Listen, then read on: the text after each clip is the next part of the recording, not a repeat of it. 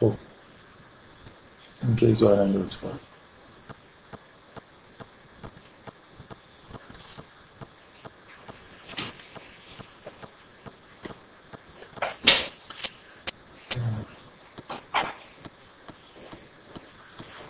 بذارید من اول یه چیزایی رو اعلام کنم. مثلا اعلام برنامه ادامه جلسات و اینا.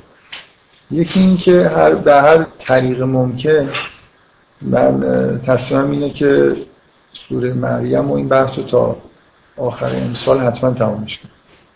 حالا حتی اگر که دو جلسه تعطیلی بخوره و اینا به هر حال تمامش می‌کنم. یعنی در اون بعد سال نمی‌ذارم بمونه در واقع این چیزی که دارم اعلام می‌کنم نتیجه اینه که من هم تصمیم گرفتم که قسمت انبیا رو دیگه بیشتر از این بحث نکنم. یعنی مثلا میشه هنوز یه چیزهای جالبی از توی فصوص کم گفت. یا بعض از این بحثایی که این دو جلسه اخیر انجام دادم و یه خورده بست بدیم. ولی احساسم اینه که یه خورده شاید بیش از اندازه این جلسات سوره مریم داره طول می‌کشه. و واقعیت اینه که اون بحثا شاید جاش توی سوره مریم نیست. برای اینکه سوره مریم از یه جایی به بعد به غیر از دو قسمت اول و یه مقدار قسمت حضرت ابراهیمش اشاره داره می‌کنه به چیزای خیلی خلاصه ای از بعضی از انبیا. وارد جزئیاتش نمیشه. من فکر می‌کنم وقت داریم در یه جای دیگه ای که مثلا فرض کنید بعضی از داستان انبیا خیلی باز شده مثلا فرض کنید داستان حضرت موسی توی سوره های دیگه اون وقتی خورده بیشتر وارد بحث و جزئیات این حرفا بشه و همین و مهمتر این که من تصمیم گرفتم که در مورد قسمت آخر سوره که در مورد قیامته خیلی وارد جزئیات نشه برای اینکه بازم فکر می‌کنم که اینجا یه جور نگاه خاصی به قیامت هست. خیلی به اون جنبه های مثلا سمبولیکی که معمولا لحن قرآن در مورد قیامت هست اشاره مستقیم نمیشه. یه جوری در واقع در ادامه همین بحث های سوره مسئله قیامت مطرحه. حیاتش جا داره که وارد بحث بشیم ولی حالا برای من صرف نظر کردم. دیگه فکر می‌کنم یه چیز خیلی طولانی میشه اگه بخوام این بحث رو اینجا پیش بکشیم. و من شخصا شاید جاهای دیگه تو سوره های دیگه یا موضوع دیگه باشه یه قسمت دیگه از متن قرآن احساس بهتری شاید داشته باشم برای اینکه بحث من رو تو قیامت رو کلا مطرح بکنم. بحث طولانی میشه به دلیل اینکه اصلا باید وارد این موضوع مثلا بشیم که قیامت چی هست؟ چرا مثلا فرض کنیم بعضی از تعابیر به طور قطع جنبه سمبولیک داره و چجوری میشه مثلا یه ارتباطی بین اون آیا با دنیایی که توش زندگی می‌کنیم برقرار بکنیم و این حرفا دیگه. من یه اشاره خیلی مختصری تو سوره روم کردم که اصولا چیزایی که در مورد قیامت گفته میشه به نوعی باطن همین دنیاست. ولی فکر می‌کنم خیلی طول می‌کشه تا آدم بخواد مقدماتی رو بچینه وارد این بحثا بشه. طوری که بحث حروم هم نشه کلا حس خوبی ندارم که الان این کار بکنم.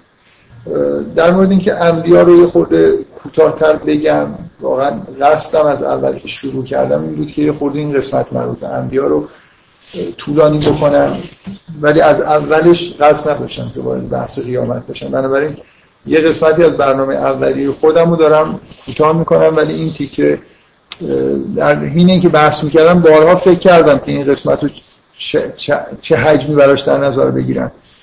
و به نتیجه چیزی نرسیدم. یعنی هیچ وقت به این نتیجه نرسیدم که اینجا بحث قیامت رو خیلی باز بکنم.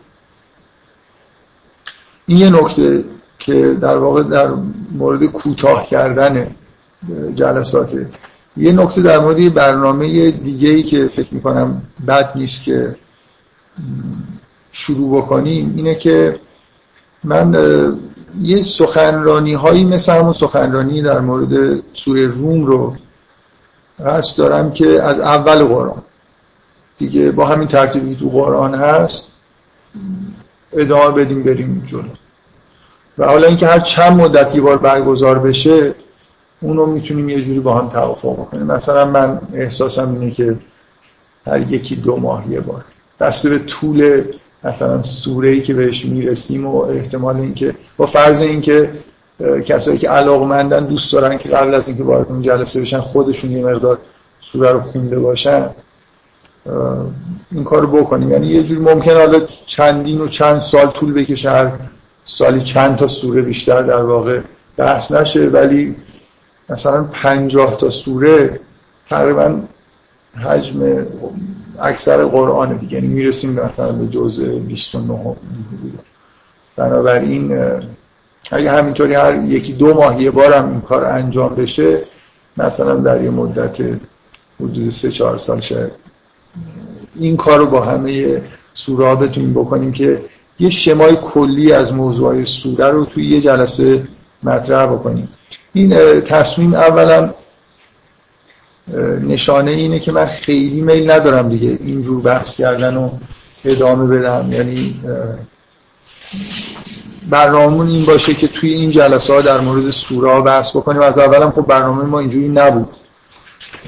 از سوره نور در واقع شروع شد. این سوره مریم هم یه جوری معطوف به خوندن یه سوره است و ولی خب همونجوری که می‌بینید وسط همین سوره خیلی رفتیم و اومدیم و بحثای حاشیه دیگه مطرح کردیم. معنیش نیست که دیگه هیچ سوره ای رو مفصل نخوام در موردش بحث بکنم ولی در برنامه جلسات این نیست که به طور مداومی همچین کاری رو توش انجام من در واقع سوره نور رو به عنوان برنامه خاص برداشتم می‌خواستم یه نمونه ای از این که مثلا یه سوره رو چجوری میشه خورده در موردش حرف زد. اول و آخرش چجوری به هم مربوط کرد و اینا. بگم حالا سوره مریم هم خوشبختانه موضوعش طوریه که به خیلی چیزهای دیگه مربوط شد. من کلا راضی هم از اینکه وسطش رفتیم در مورد مسیحیت بحث کردیم به مناسبت حالا بحثایی که تو خود این سوره. بنابراین اون موضوع یه جوری جدای از بحثای این جلسه می‌تونه به عنوان یه چیز مستمر ادامه داشته باشه که همه قرآن رو از اول شروع بکنیم سوره رو بگیم. طبعا هر چی سوره بزرگتر باشه توی یه جلسه کمتر میشه در موردش حرف زد. و من در واقع گفتم دو تا نکته هست که چجوری شده این تصمیم رو گرفتم. یکیش این که معنیش اینه بنام این نیست که ادامه جلسات به صورت سوره خوندن باشه.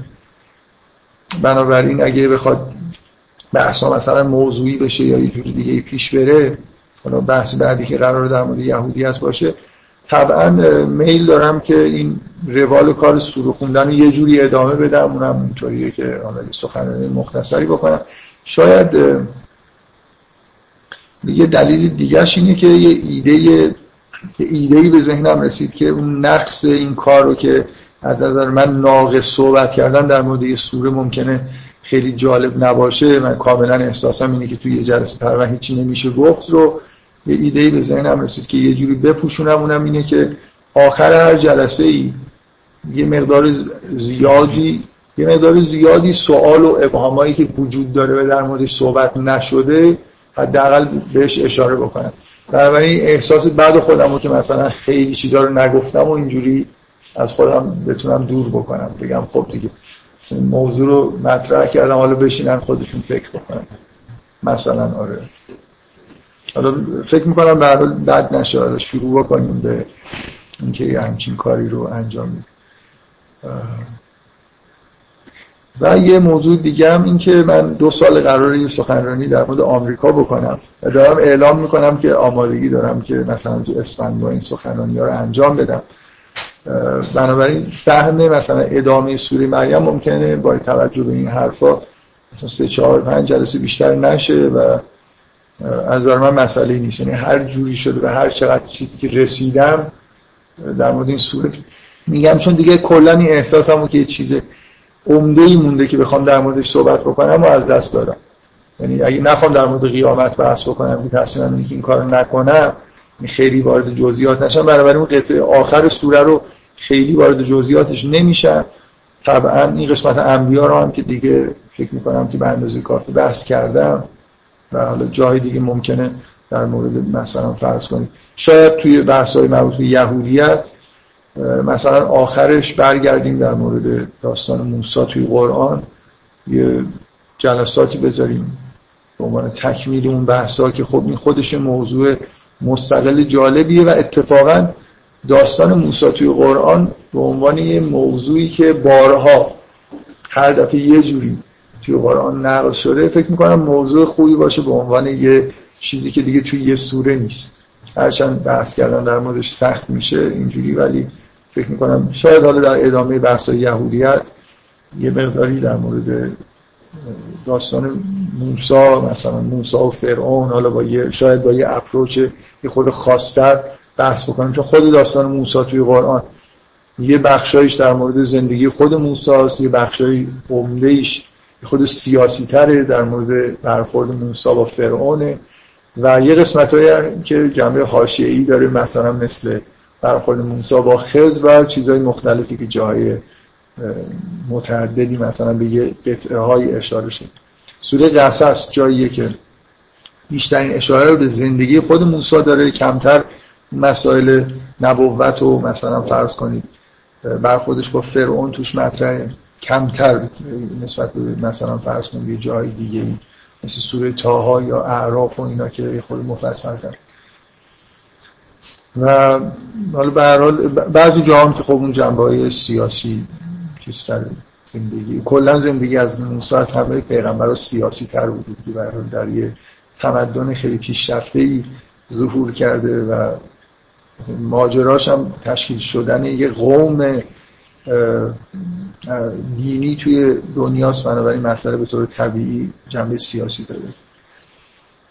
خب اینا این قسمت اعلام برنامه بود دیگه. من اولا دارم میگم که سوره مریم رو یه جوری در واقع تمومش می‌کنم به زودی و اینکه یه سری سخنرانی های مربوط سوره ها رو هم انجام میدم سر همین جلسات.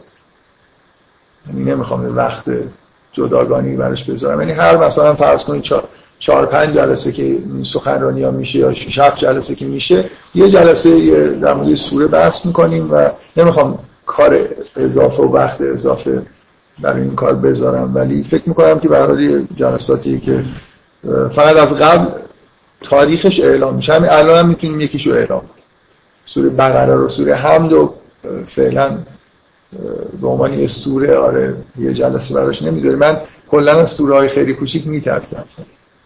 فکر می‌کنم خیلی بحث کردن در مورد سوره های کوچیک سخته حالا شاید به عنوان نمونه یه سوره کوچیک و یه جلسه در موردش بحث کردیم که قانع بشید که چرا سخت.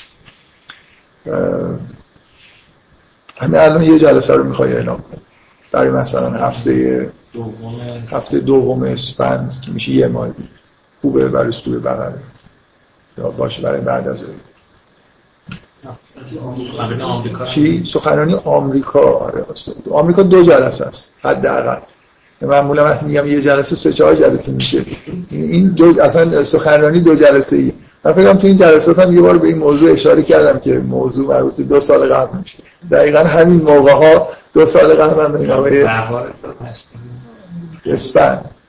اسفند دقیقا همین موقع من به شما گفتم که می‌خوام همچین سخنرانی بکنم و حالا بذارید قبل از اینکه خود سخنرانی رو بشنوید این ایده ای که بعدا تو مسیحیت من از قول یک کسی که کاملا مدافع مسیحیت در واقع اومدم صحبت کردم ایدهش توی سخنرانی آمریکا بود. یعنی دو جلسه اینجوریه که یه جلسه من به طور کامل به عنوان آمریکایی مثلا سخنرانی قرار بود بکنم و بعد یه جلسه بیام حرفا رو یه جوری نقد بکنم. و خلاصه خیلی چیزهایی که اون جلسات قرار بود گفته بشه همینجور چیز شده لو رفته در از فرمتش گرفته تا محتواش رو خیلی جاها خلاصه در موردش اشارهایی کرد. مریم چی؟ چند جلسه؟ من میگم که مریم رو سیال گذاشتم که این برنامه که اجرا بشه هر چقدر مون جفتش بشه خیلی اصرار ندارم دارم آمریکا رو میگم که اون دفعه چون خصوصی به شما گفتم اصلا کنسل شد. این دفعه می‌خوام عمومی بگم که فشاری روی هم شما هم من باشه که این جلسات رو به زودی انجام بدید مثلا خودم حقیقتش چجوری کنسل شد؟ من ماجراش این بود که یه کتابی خوندم.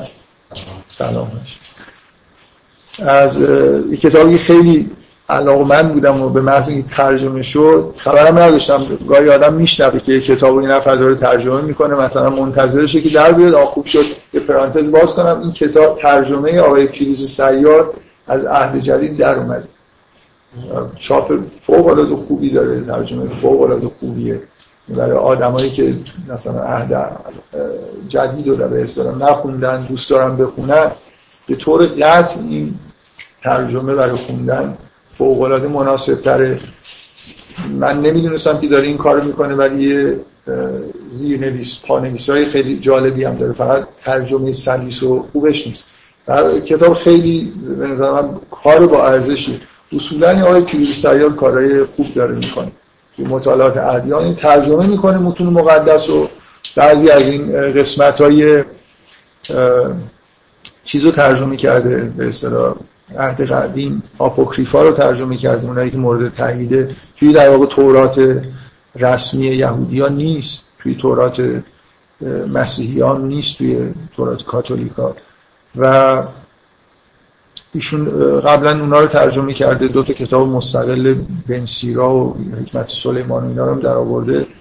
حالا اینم که مدتی من دو سال بود شنیده بودم که ایشون داره ترجمه می‌کنه. حتی یه جلسه ای در نقد ترجمهش هم توی شهر کتاب برگزار شد حدود دو سال قبل. ولی این نه طول کشید که این کتاب چاپ بشه. اون موقع به نظر میاد اون موقعی که اون جلسه برگزار شد ترجمه انجام شده بود. حالا چرا اینقدر طول کشید که در بیاد نمی‌دونم. حالا من خلاص ماجرای سخنرانی آمریکا این بود که این کتاب آمریکای بودریار چیز شد چاپ شد. منم ناگهان بدون اینکه خبر داشته باشم کسی داره ترجمه می‌کنه دیدم و خیلی هم خب با علاقه خریدم شروع کردم خوندن و همونجوری که داشتم میخوندم احساس کردم که یه سخنرانی مثلا میل دارم بکنم در مورد آمریکا. کتاب خیلی خوبی نه همین الان من توصیه می‌کنم که اگه کتاب نخوندی کتاب عجیب و غریبی انتظار نداشته باشید در بودیاری کتاب معمولی بخونید که مثلا یه چیزای آمریکا رو به شما معرفی بکنه. یه چیزی شبیه سفرنامه است. سفرنامه آدم عجیب و غریب مثل بودریار جالبش به اینه که ببینید به چه چیزایی مثلا توجه می‌کنه. فکر سفرنامه مشابه این کسی ننوشت کتابی هم هست که خیلی بحث برانگیز بوده خیلی از طرفدارای بودریار از این کتاب خوششون نیومد. به نظر من کتاب خیلی جالب. شاید به همین دلیل که به چیزایی اشاره می‌کنه که دیگران خیلی اشاره نکردن. فکر می‌کنم تعمدم داره که کتاب همین حالت رو داشته باشه دیگه. همه حرفاش یه جوری حرفای نوعی باشه از زاویه دید جدیدی به آمریکا نگاه بکنه.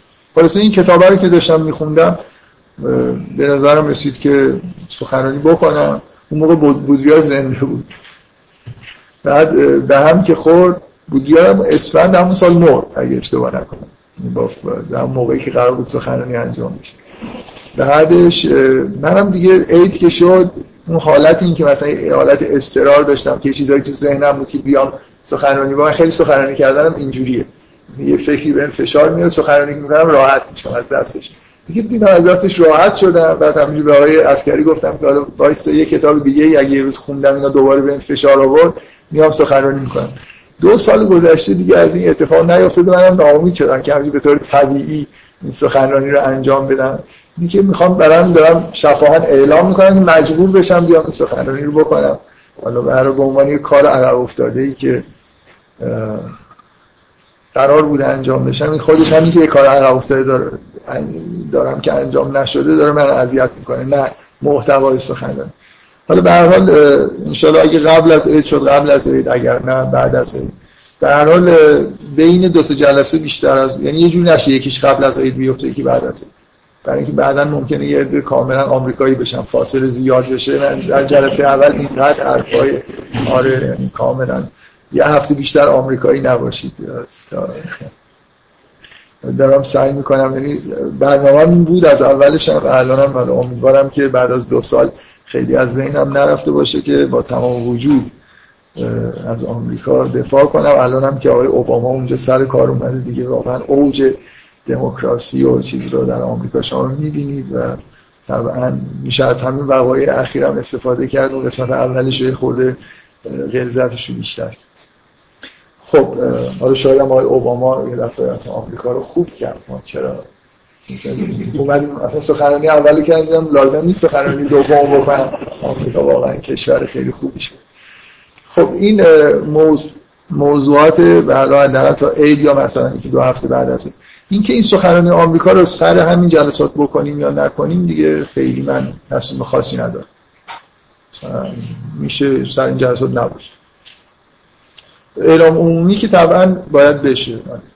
حالا می‌تونه نظر زمان سهشنبه باشه یا یه وقت دیگه باشه؟ و از یه جهاتی من ترجیح میدم که سهشنبه باشه که خودم چیزتر باشم. دو تا سهشنبه آره میشه البته میشه خالی کرد. اگه زمانش شما من می‌تونم مثلا یکی از اون هفته هایی که سخنرانی برگزار میشه اگه سهشنبه هم نبود سهشنبه رو تعطیل کنیم دیگه.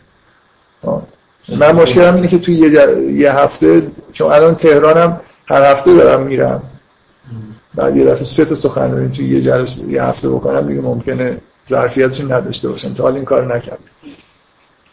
خب من این موضوع رو من اول جلسه گفتم حالا اینکه شما من, من فکر می‌کنم از همین مثلا توی همین هفته چیز و ایمیلش رو بزن. جلسه سوری بقره رو. خب. می‌ذاریم هفته دوم اسفند هفته اول دوم اسفند هفته شنبه. جلسه باش یعنی جلسه هفته دوم اسفند هم یه موضوع بقره باشه. هم سخنرانی آمریکا باشه. نه این خوب نیست دیگه. چون من این سخنرانی ها رو همینجور مثلا ظهر که میشینم این چیزایی می نویسم میام ولی مثلا سخنرانی آمریکا و اصول بقره رو فکر کنم قبلش می‌خوام به خورده بیشتر بهش فکر بکنم. اواخر سال یعنی مثلا از هفته آخر اسفند دیگه یا نه؟ 21 اسفند مثلا خودشون 22 اسفند. شریف سیاسی اون سالیت پیدا کرده؟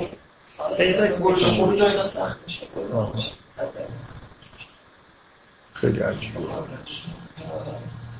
یعنی من اصلا دوست ندارم این حرف رو بزنم. هنوز دانشجوهای مخالف این کار پشیمون نشدن از کارشون.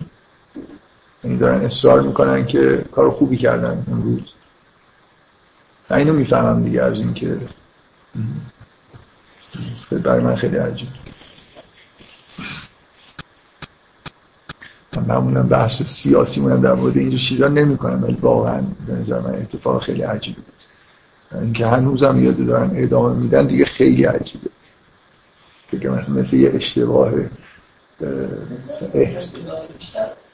من نمی‌فهمم. یه موقع چیزی پیش بیاد سر شریف کلا یه ذره حساسه نسبت به حساس‌تر هم میشه حالا به هر حال پس اگه دو تا هم توی یه هفته گذاشته اشکال نداره برنامه رو انجام بدیم بهتر. من باز میگم آمریکا رو چیز نیستم که حتما قبل از عید باشه. می‌تونه بعد از عید هم باشه ولی دو هفته پشت سر هم باشه. بسیار.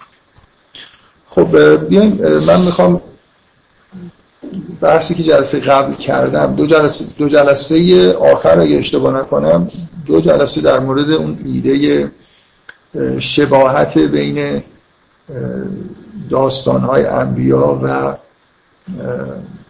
دوران مثلا زندگی انسان دوران رشد انسان بحث کردم.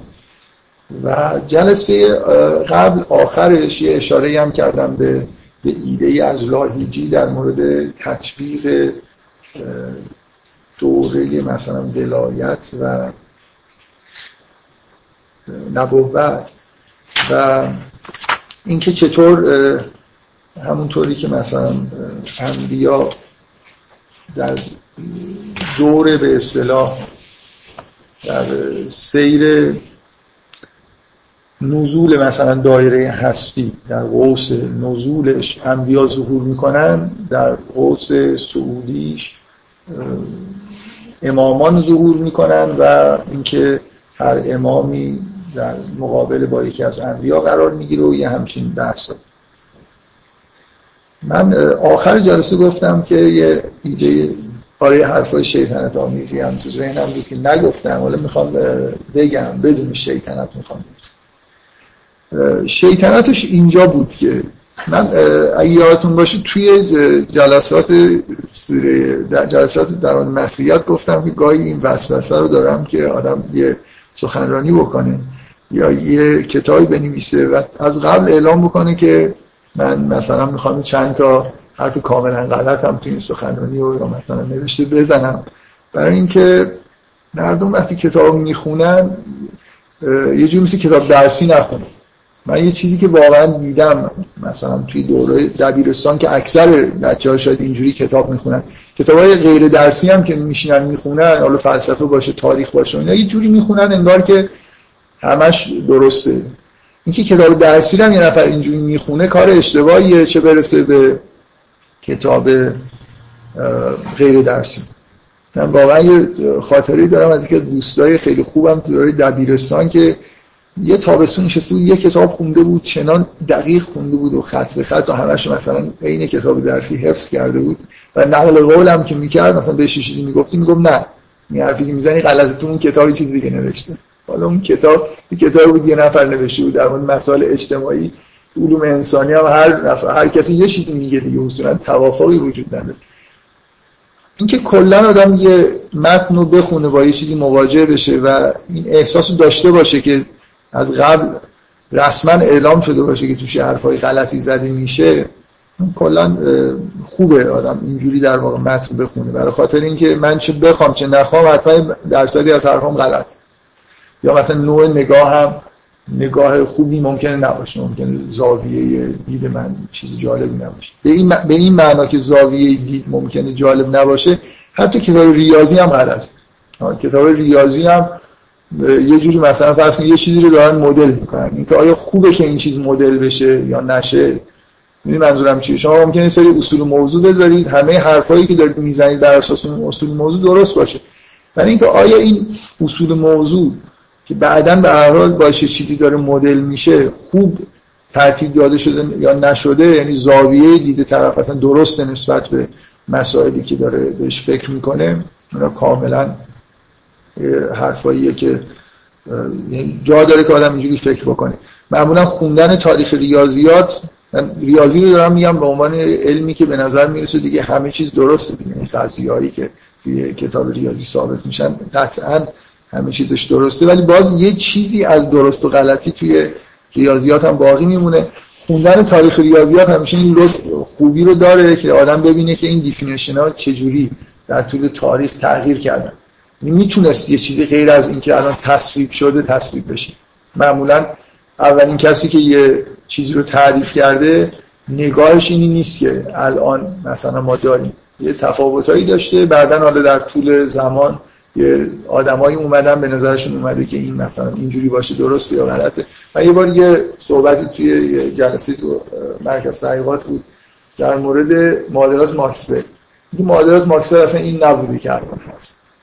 توی معادلات ماکسول یه, یه نوع پتانسیلی هم وجود داشت که بعدا حذفش کردن. و این خیلی ماجرای تاریخی جالبیه. این فرم معادلات ماکسول اگه کسی دیده باشه واقعا یکی از مجموع زیباترین مجموعه معادلات مثلا فیزیکیه که وجود داره. کسی که آنالیز برداری یاد گرفته باشه از اینکه یه قوانین الکترومغناطیس به طور کامل با چهار تا معادله به این زیبایی نوشته میشه. اگه تانسور بلد باشید این تعداد معادلات به دو تا و یکی هم قابل تقلیله یعنی یه معادله می نویسید معادله تانسوری و همه مثلا معادلات ماکسول توش جا می‌گیره. خودش خیلی جالب. انیشتن یه جایی گفته که علت اینکه رفت دنبال نسبیت علت عمدش علاقه زیادش به معادلات ماکسول. و اینکه یه جوری معادلات رو زیباییشو در واقع حفظ بکنه. سرعت نور تو این معادلات ظاهر میشه و اگه سرعت نور متغیر باشه این معادلات تو هر چیزی برقرار نیستن. تو هر به اصطلاح چارچوبی برقرار نیستن. باید فرم معادله رو تغییر بدیم. معادلات اینا قشنگن که خوب اینا رو تو مثلا فرم میشه تو همه چارچوبا همین شکلی مردم ببینن. حالا من چیزی می‌خواستم اشاره بکنم اینه که یه روزی خود ماکسول از این آدمایی بوده که خیلی خیلی فهمیدن متنایی که نوشته سخته اصلا نویسنده خوبی نبوده.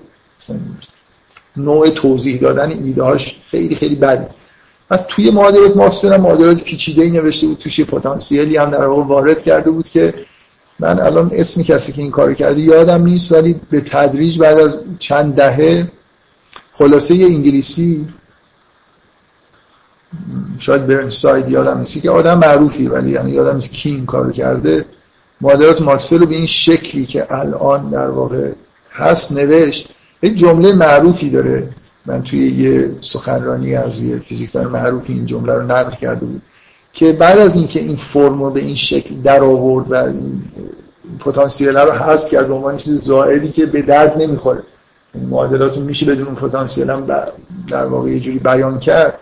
یه عبارتی نوشته که که این آشغال ها رو مثلا دیگه دور ریختم و معادلات رو مثلا به, به این فرم قشنگ مثلا می‌تونیم حالا دیگه می‌تونیم معادلات ماکسول این فرم بنویسیم. با حذف کردن از اون آتا آشغال یه اصطلاح این شکلی در مورد اون پتانسیل به کار برد یه 70 80 سالی گذشت تا فیزیکدان رو کم کم شک کردن که اون پتانسیل انگار به درد می‌خوره و این معادلات ماکسول این فرمی خیلی چیز نیستن. این پتانسیل یه جوری معنی فیزیکی داره که الان توی این معادلات دیده نمیشه.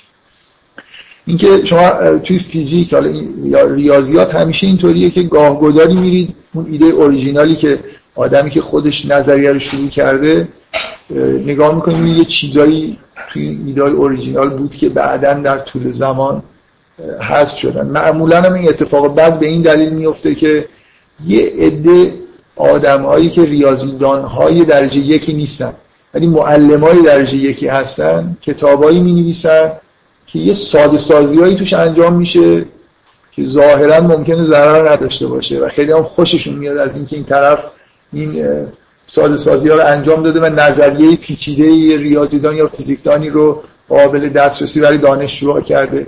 معمولا تو این ساده سازی ها این احتمال اینکه یه ایده شهودی خیلی جالبی گم بشه وجود داره. برای همین کلا این سنت بعضی جاها حداقل وجود داره. فرانسوی ها بیشتر از مثلا آمریکایی ها دوست دارن که مقاله ها و کتاب های اوریجینال بخونن. این نقش این شکلی رو توی آنالیز هوپیتال بازی کرده. کسی که این قاعده خوبی ریاضیدان بزرگی نبوده ولی اولین کتاب درسی قشنگ مثلا آنالیزو که قابل فهم و قابل تدریس بوده رو نوشته. اینکه ریاضیدانایی که خیلی بزرگ نیستن این کار رو انجام میدن این همیشه خطرناکه یا فیزیکدانایی که فیزیکدانای درجه یکی نیستن کتاب درسی می نویسن خیلی وقتا این اتفاق متاسفانه میفته که یه چیزهایی گم میشیم. وسط توضیح دادن برای دانشجو. مثلا یه جوری قشنگ توضیح دادن.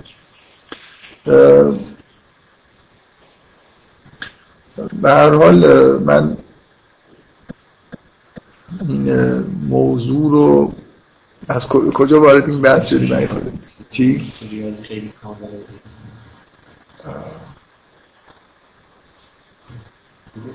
ریاضیات هم آره من داشتم توضیح می‌دادم که این چرا این ایده شیطنت را می‌زده جهتی خوبه.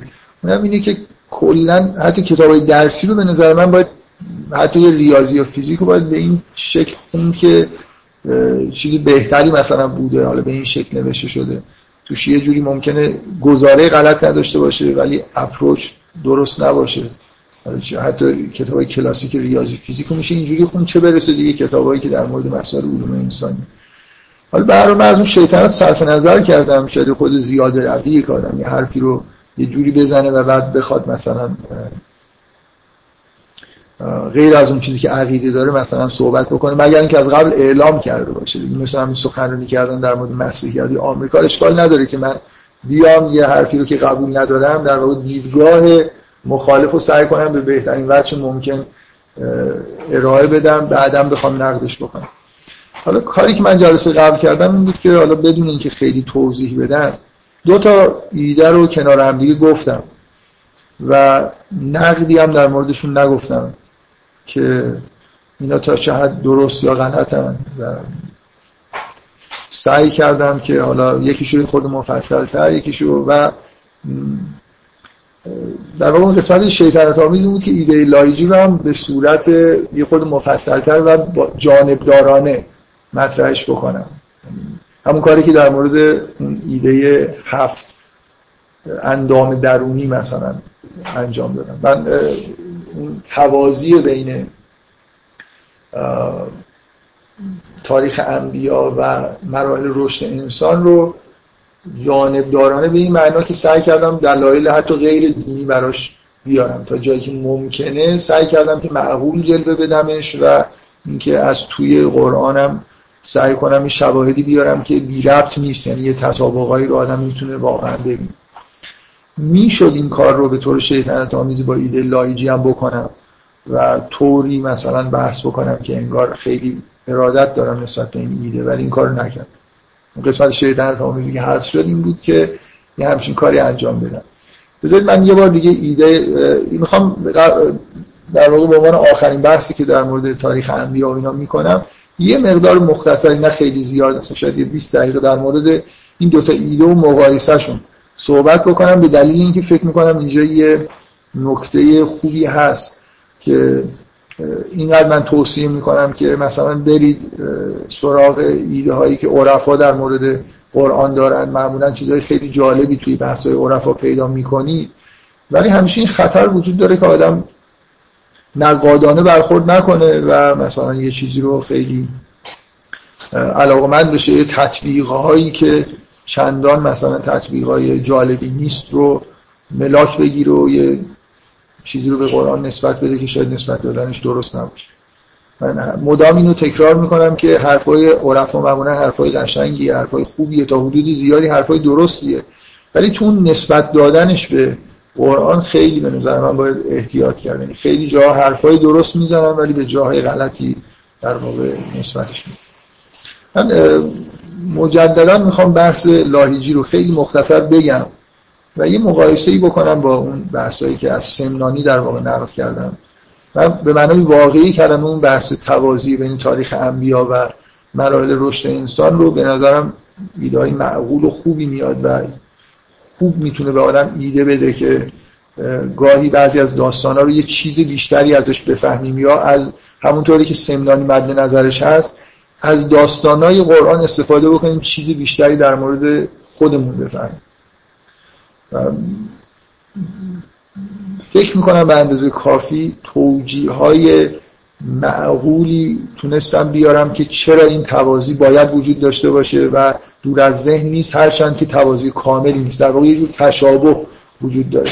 و اینکه کجا حالا اینا رو ما بگیم که شباهت برقرار یا برقرار نیست دیگه کاملا برمیگرده به قضاوت های شخصی کسی که داره این کار رو انجام میده واقعا. نمیشه قاعده ای گفت که کجا مثلا یه بخشی از این داستان رو به این معنا معنای سمبولیک بکنی یا نکنی. مثل اون ایده لاهیجوری یه بار دیگه خیلی مختصر تکرار بکنم و این دوتا رو با هم دیگه مقایسه بکنم. به عنوان یه ایده ای که من خودم خیلی نسبت بهش چیز ندارم. در واقع اون نکته شیطنت آمیزی که اصلا نگفتم و در واقع بگم. الان هم خیلی از شیطنتش کم کردم. حتی هم امروز داشتم می اومدم نداشتم که این مقدمه رو بگم. می‌خواستم یه خورده چیز در موقع یه چیزی بگم بعدم بلافاصله نقدش بکنم. خیلی شیطنت آمیزش بود که اصلا تو یه جلسه بگم برم و بعدا هفته بعد بیام بگم که چیز نبود و مثلا خیلی ایده جالب نیست. نقدش بکنم. حالا بگذاریم. ایده ایده لایجی به یه معنای این بود که مفهوم ولایت رو به عنوان باطن نبوت در نظر می‌گیره.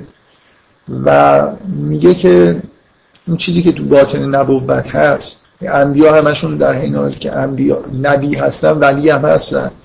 و در قوس نزول نبوت و نبوت ظهور داره و ولایت یه جوری انگار پشت سرش قرار داره و در قوس سعودی یعنی بعد از اینکه قوس نزول اینکه اینکه عرفای قوس نزول و سعود قائلا برای کل هستی که یه چیز واضحیه که منظورشون چیه؟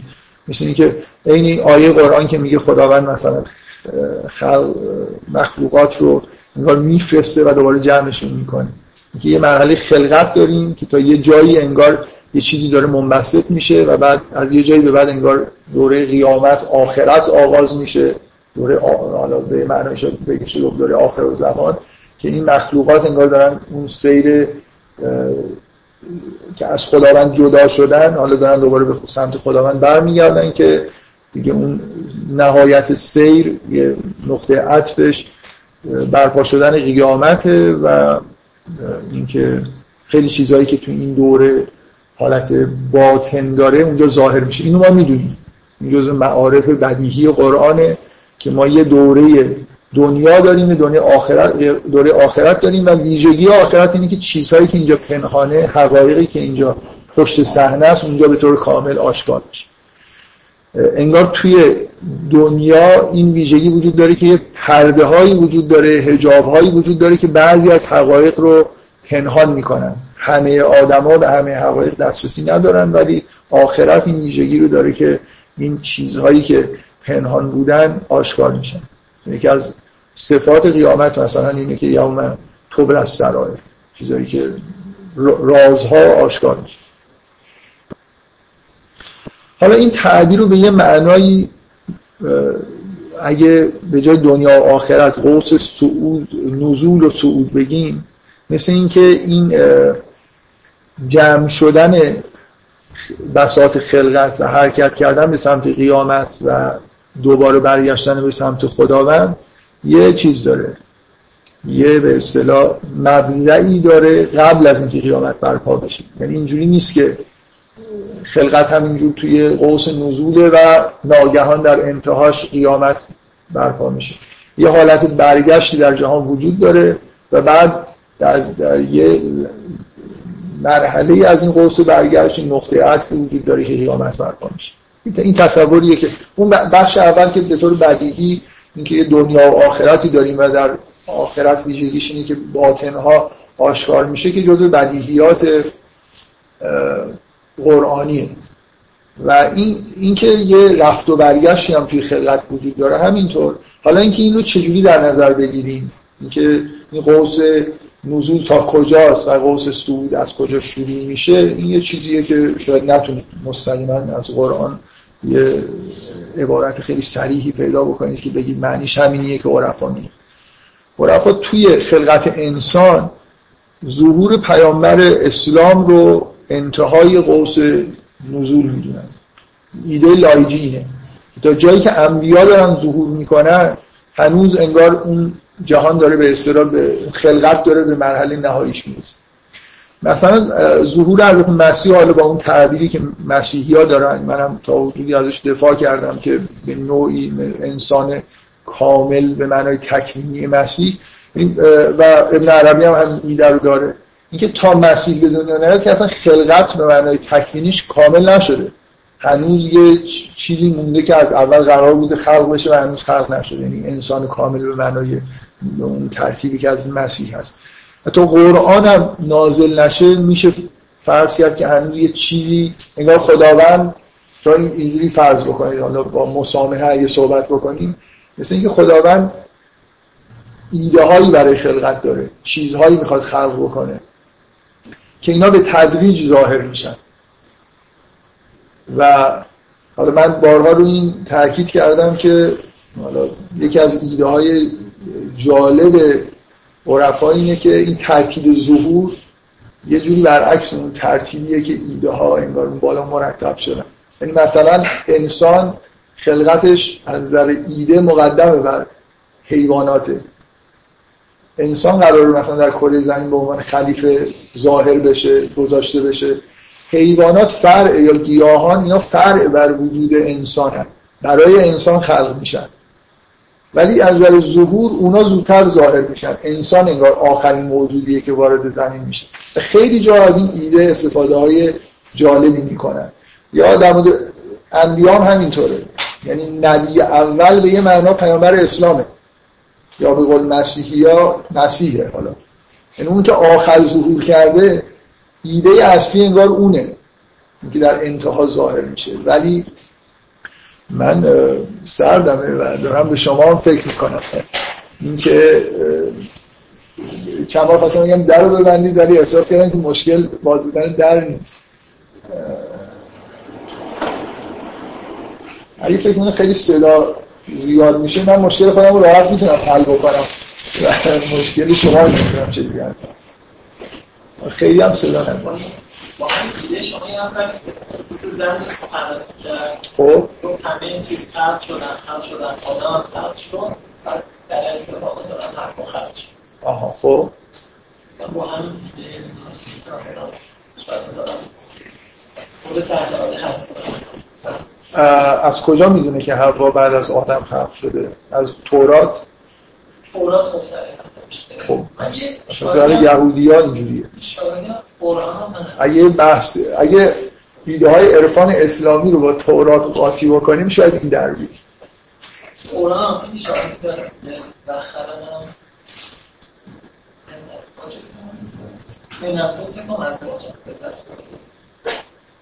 این که دلیل میشه.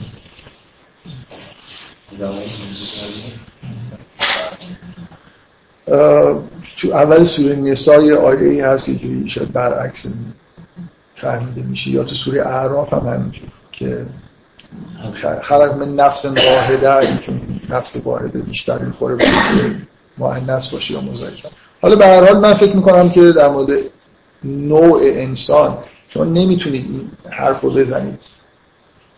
فرق بین جنس و نوع در منطق که این حرفایی که اینا می‌زنن در مورد نوع فکر می‌کنم صادقه یعنی مثلا اگه اینجوری که بخوایم اینو به هم غیر نوع غیر انواع نوع در حکمت و فلسفه قدیم یه تمایزایی داره یه چیزی یه خود واقعیت داره.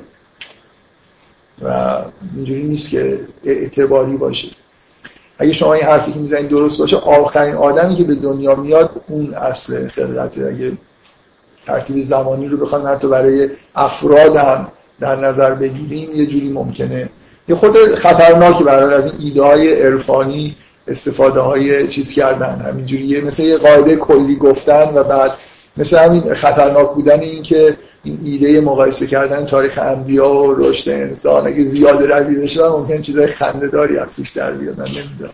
من هیچ وقت سعی نکردم زیاده روی کنم ولی فکر می‌کنم اگه بشینم خیلی راحت میشه از توی قرآن ایده های خیلی خنده‌دار در آورد که مثلا از داستان انبیا چیز در مورد خودمون نتیجه بگیریم یا برعکس. مثلا نمی‌دونم ولی من هیچ وقت فکر نکردم ولی حتما تعبیرهای سمبولیک یعنی یه چیزایی رو زیادی جلو رفتن وارد جزئیات شدن اصلا لوس می‌کنه مثلا حالا من اینجا این حرف خیلی به نظر من چیز نیست که اصولا بحث بکنیم که زن نمی‌دونم هدف خلقت یا مرد فکر می‌کنم انسان یه جوری مطرحه نه آدم افراد و در مورد به اون دلایلی که عرفا میگن نظر مثلا ابن عربی میگه از نظر اینکه هر کدوم چه اسمی درش غلبه داره اون وقت یه جوری معنی پیدا می‌کنه که انبیا رو با هم مقایسه بکنه. بگید مثلا اون نبیی که جامعیت داره و مثلا فرض کنید در مقابل اسم الله اون به یه معنای انسان کامله اون وقت حالا در ظهور مثلا ظهورش عقب میفته حالا من نمی‌خوام. خلاص عرفا خیلی هاشون این ایده رو در مورد خلقت انسان حداقل داره. انگار در ظهور از خلقت آدم تا ظهور پیامبر اسلام این یه قوس نزوله. یه چیزی تموم میشه و بعد قوس صعود شروع میشه. خود این که روش بحث هست دیگه این که به اصطلاح انتها رو کجا در نظر بگیریم مثلا فرض کنید ظهور پیامبر اسلام بگیریم یا نه فکر می‌کنم خیلی این حرف رو قبول داره بعد اینکه چطور اینو توجیه بکنیم که غوث در غوث سعود اولیا ظهور می‌کنن و اینا متناظره با اون غوث نزول هر پیامبری که بوده اینجا مثلا یه ولی وجود داره. خب ایده لایجینه دیگه. من یه جوری گفتم و وارد جزئیاتش نشد. یه فرض کنیم ایده درست باشه. حالا چجوری می‌خوایم بگیم که کدوم انبیا هستن؟ 124 هزار پیغمبر 124 هزار ولی در مقابلشون ظهور می‌کنه. یا یه جوری لایجی می‌خواد بگه که دوازده مثلا امامی که شیعه امامی قبول دارن در مقابل دوازده نبی خاصه. اون انبیا از کجا می‌خواد بیاره؟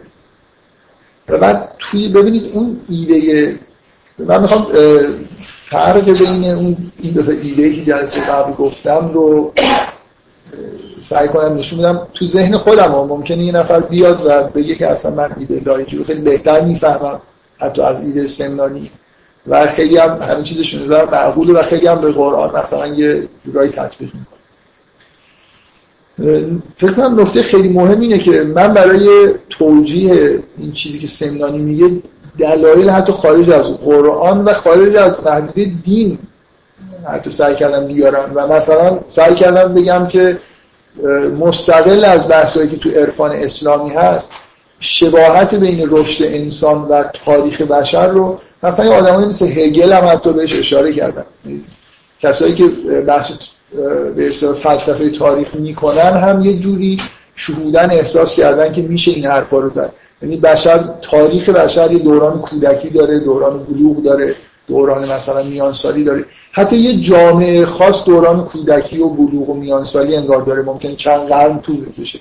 یعنی یه ملت که به وجود میاد یه جوری اول انگار دوران کودکی داره. حالا اینا خود مسامه آمیزتر میشه ولی تاریخ بشری خود واضحتر. نکته اینه که اول نکته اول اینه که چقدر ایده لایجی رو به همون خوبی می‌فهمیم. واقعا من شخصا به اون خوبی که اونجا می‌فهمم ایده لایجی رو نمیفهم من نمی‌خوام حرفی در علیه لایجی بزنم. همیشه این خطر وجود داره که یه نفر عارف می‌خواد باشه مفسر می‌خواد باشه فقیه یا هر چیز دیگه. برای خاطر اینکه یه چیزی رو نتیجه بگیره یه مقدماتی رو ساخته نه اینکه این رو شهود کرده و بعدا گفته. این منظورم چیه؟ من در مورد لایجی آدم معتبریه و نمی‌خوام بگم که اینجا این موضوع وجود داره. و شاید این مثال خوبی برای نقد کردن نباشه. ایده های ساختگی وجود دارن. که متون مثلا تفسیری. که گاهی طرف چون می‌خواد که به اون نتیجه برسه سعی می‌کنه که این ایده رو بگیره اینکه ولایت باطنی نبوت خیلی از عرفا اینو گفتن. ولی اینکه در قوس سعود این چیزهای باطنی ظهور بکنن من نمی‌دونم این واقعا از کجا در میاد. یعنی از شباهت بین مثلا فرض کنید آخرت و دنیا که اونجا چیزهایی که باطن هستن آشکار میشن. اونجا چیزایی که باطن هستن آشکار میشن ولی نه اینکه این قسمت های ظاهری حذف بشن مثلا یه جوری. اینکه یه چیزی باطن نبوته. بعدا نبوت از بین میره ولی این باطنه یه جوری باقی میمونه و تناظری برقرار میشه بین اون چیزایی که اونجا هست و اینجا هست. این به نظر من این رو نمی‌فهمم. می‌تونستم جلسه قبل تظاهر بکنم که این رو هم به همون خوبی مثلا مثل ایده سمنانی مثلا سعی بکنم که یه جوری ارائهش بدم. ولی واقعیت اینه که من ایده رو خیلی خوب نمی‌فهمم. ممکنه این ایده اصلا ایده خیلی اصیلی نباشه. یعنی ایراد از من نیست که نمی‌فهمم. یا ایراد از لایجی نیست که خوب بیان نکرده. شاید اصلا ایده ایده خوب نیست. ایده درست نیست. شاید هم ایده درستی ما نمیفهم حالا فرض کنیم درست یعنی خود ایده رو اینکه ولایت یه جوری مثلا در مقابل نبوت قرار می‌گیره. اینکه ولایت ادامه پیدا می‌کنه یه بحث جداست. همه عرفا قبول دارن که ولایت ختم نمیشه نبوتی که ختم میشه. ولایت اصلا معنی نداره که ختم بشه. ولایت چیزیه که باید در جهان باشه. فرق می‌کنه با اینکه من بیام اولیاء رو بعد از دوران نبوت ختم میشه متناظر بخوام قرار بدم با انبیا این ایده لاهیجیه چیزی که من دارم سعی می‌کنم نقدش بکنم. ادامه پیدا کردن ولایت رو فکر کنم هیچ کس نیست که قبول نکرده باشه بین عرفای مشهوری که وجود داره.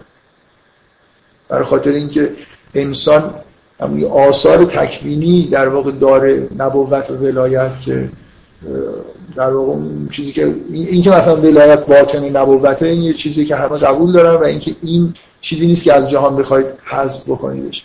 نمیشه جا... کره زمین وجود داشته باشه خلیفه درش وجود نداشته باشه. در خاطر اینکه اصلا خداوند میگه که من اراده کردم که خلیفه در زمین بذارم بنابراین یه جوری خالی بودن زمین از یه خلافت الهی یه جوری به نظر می‌رسه که خلاف اون اراده که خداوند انجام داده. و اعلامش کرد اینا اصلا بحث لایجی نیست. اون چیزی که هسته مرکزی بحث لایجیه از در من اینه که داره سعی می‌کنه که تناظری بین انبیا و اولیا قرار ده بیایید حالا فرض کنیم که اینو پذیرفتیم. و یه نکته اینه که خود این ایده از کجا اومده و چقدر ما می‌تونیم به طور معقول این رو در واقع بپذیریم. به غیر از اینکه به شخصیت لاهیجی مثلا اعتماد بکنیم و بگیم حتما یه چیز عمیقی رو شهود کرده که داره میگه من چقدر می‌تونم توجیه بکنم؟ قرآنی عرفانی یا غیر عرفانی؟ من برای اون بحث هفت نبی درونی که سمنانی میگه سعی کردم همه جور دلیل بیارم. حتی خارج از دینم فکر می‌کنم شباهت تاریخ به روی بیانی ازش تونستم ارائه بدم. حالا چقدر قانع کننده بود نمی‌دونم. برای خودم قانع کننده اون قسمت هاش شیطنت نکردم قانع کننده بود که گفت.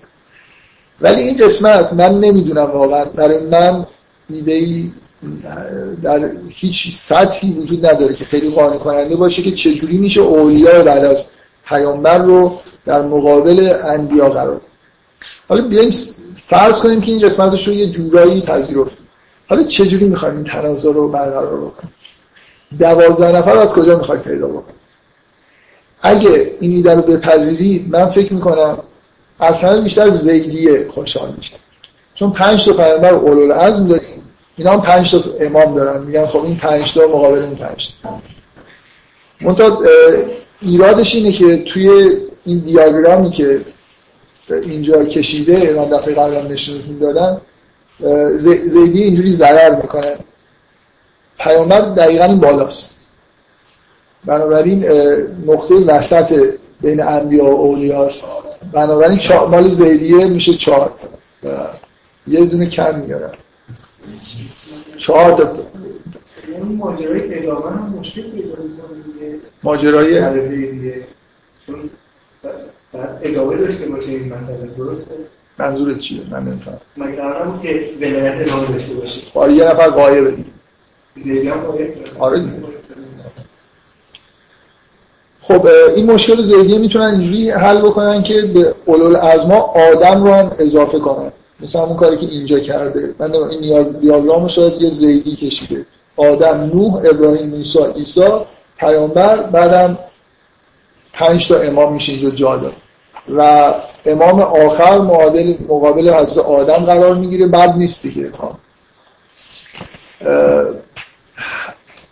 اسماعیلی هم که حالا یه جورایی هفتا هفتا رو با اون هفتایی که مثلا فرض کن سمنانی میگه شاید یه جوری بتونن جور کنن باز این مشکل رو دارن که پیغمبر اون بر حالا یکی به اون هست آدم هم اونجا تو اون هفتا هست بنابراین اضافه کردن آدم هم ممکن نیست.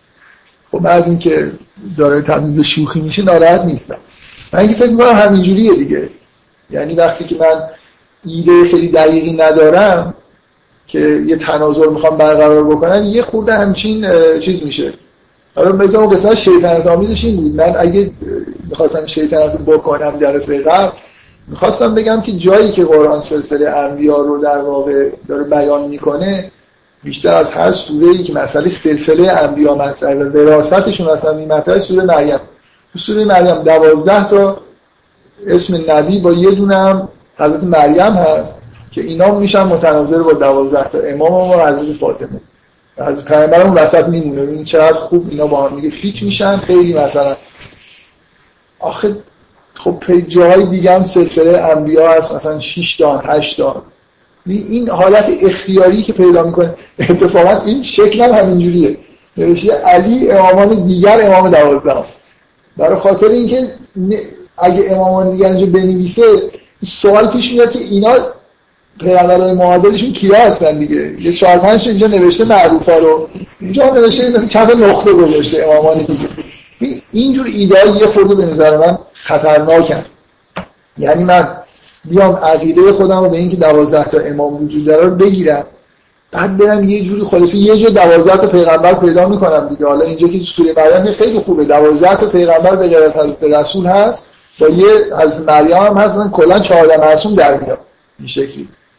اینکه من می‌خوام بگم ایده لایجی فرقش با ایده سمنانی اینه.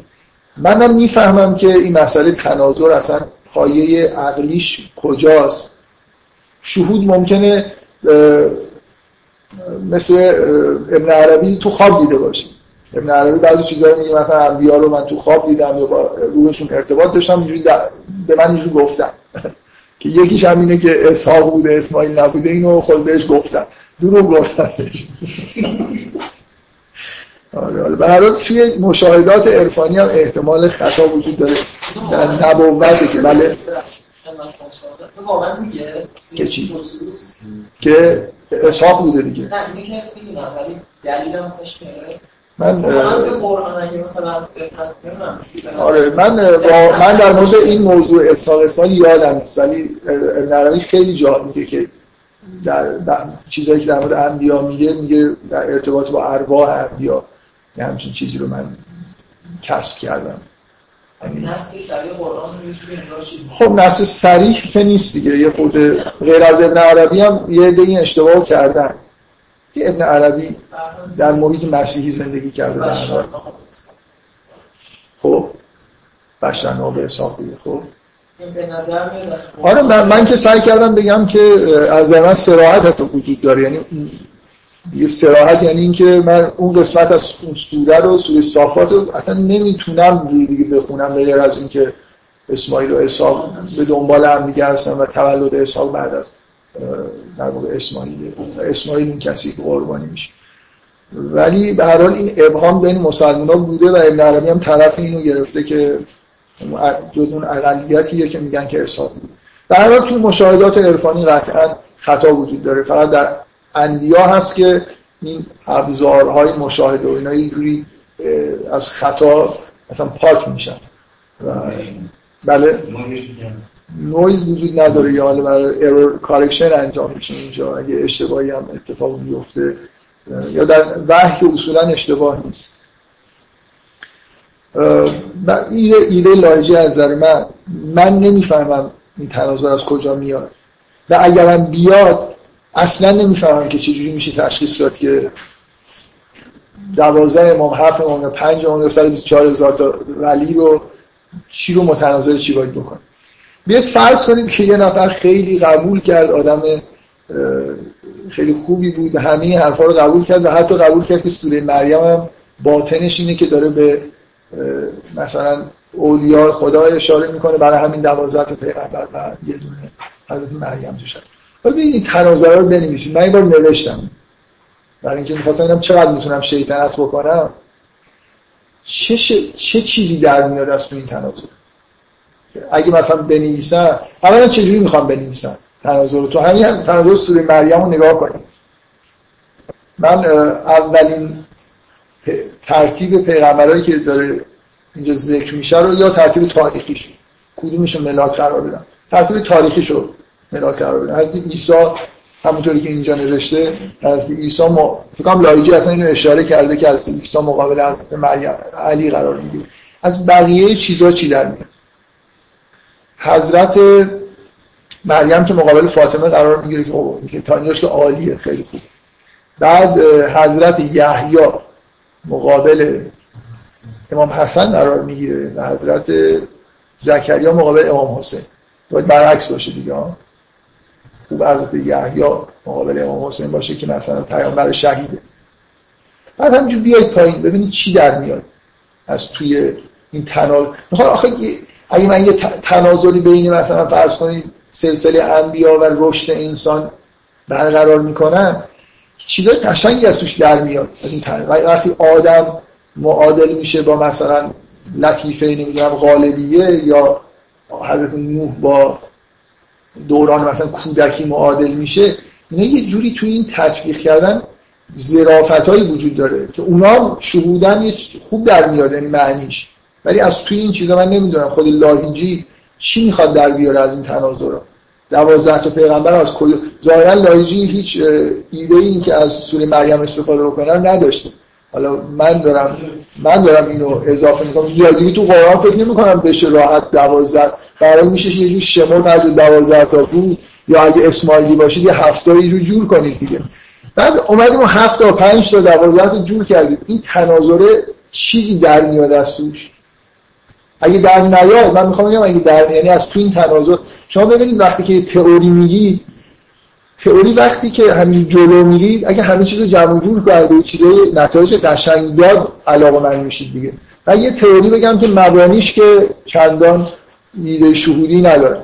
جلو هم که میرم به از اینکه این عدد دوازده و این حرفا یه چیزی داره جور در میاد که اونم قبول بکنید که اگه اسماعیلی بودم هم می‌تونستم شیطن برای اسماعیلی هم می‌تونم این شیطنت رو انجام بدم. برم یه جایی یه هفته پیغمبر یعنی یه دونه به هفته یه چیز اضافه بکنم و مثلا یه, ایدای این شکلی بگم. برای زیدی هم که الان این کار کردم.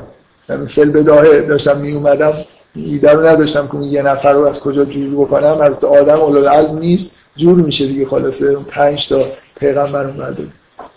برای اسماعیلی هم یه کم آوردیم که حالا فکر کنم حضرت داوودی چیزی رو یه حضرت داوود که اون هفته هست. یکی از یه جایی داره جان بفرم این آیه معروف سوره نور. خب. یه نفر که تلویزیون دقیقا اینا رو به دوازده متنظر کرد. گفت که دقیقا دوازده قسمت متنظر تا هر آره. یا مثلا این دوازده سبت بنی اسرائیل رو بعضیا با دوازده امام متناظر می‌کنن. خب اسماعیلی هم هفت آسمان رو با هفت امام خودشون متناظر می‌کنن و کار نداره که هفت آره من این, این چیز شیطنت آمیز اینه دیگه. یه خطری وجود داره اینجا.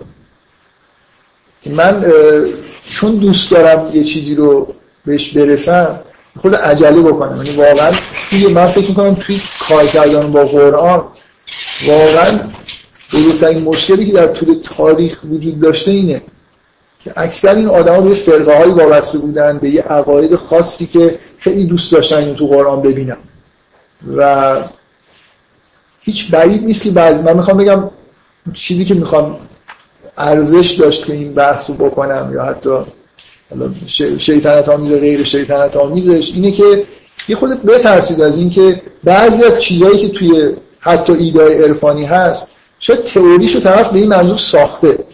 اینجا اینجا من فکر نمی کنم اینجوریه. من فکر می‌کنم تئوری لاهیجی یه جورایی یه چیز شهودی توش هست. مثلا اینکه ولایت در دوران سیر مثلا نزول ادامه پیدا می‌کنه و حالا شاید یه تناظرهایی وجود داشت. شاید خیلی دوست داشته که از عیسی رو معادل از تعلی بگیره نمی‌دونم. ولی معمولا این مشکلات یعنی آدم وقتی تئوری درست حتی اگه ساختگی نباشه یا شهودی پشتش باشه که بعضی جاها کاملا ساختگیه مهم اینه که تئوریتون تایید میشه یا نه.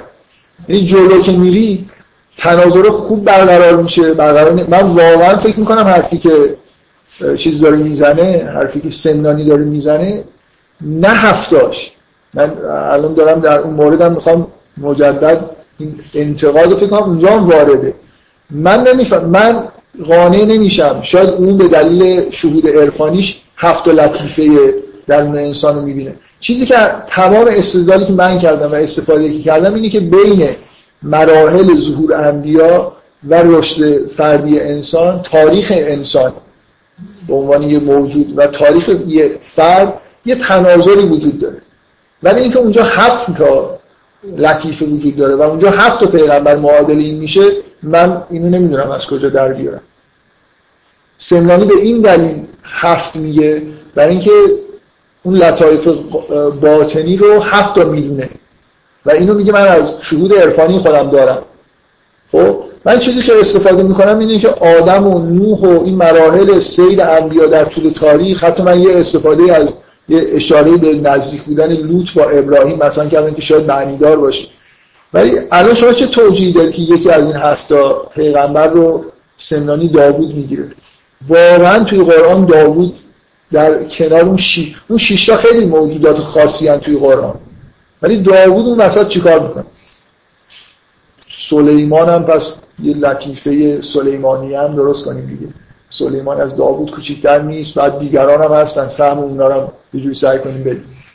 این داوود از کجا؟ من نمی‌فهمم داوود از کجا میاد. ممکنه یه شهود من انکار نمی کنم شاید یه چیز شهود خیلی عمیقی واقعا وجود داره. داوود یه جوری با یکی از مراحل رشد انسان یه تطبیق خاصی داره. ولی من هفته بودنشو واقعا نمی‌فهمم.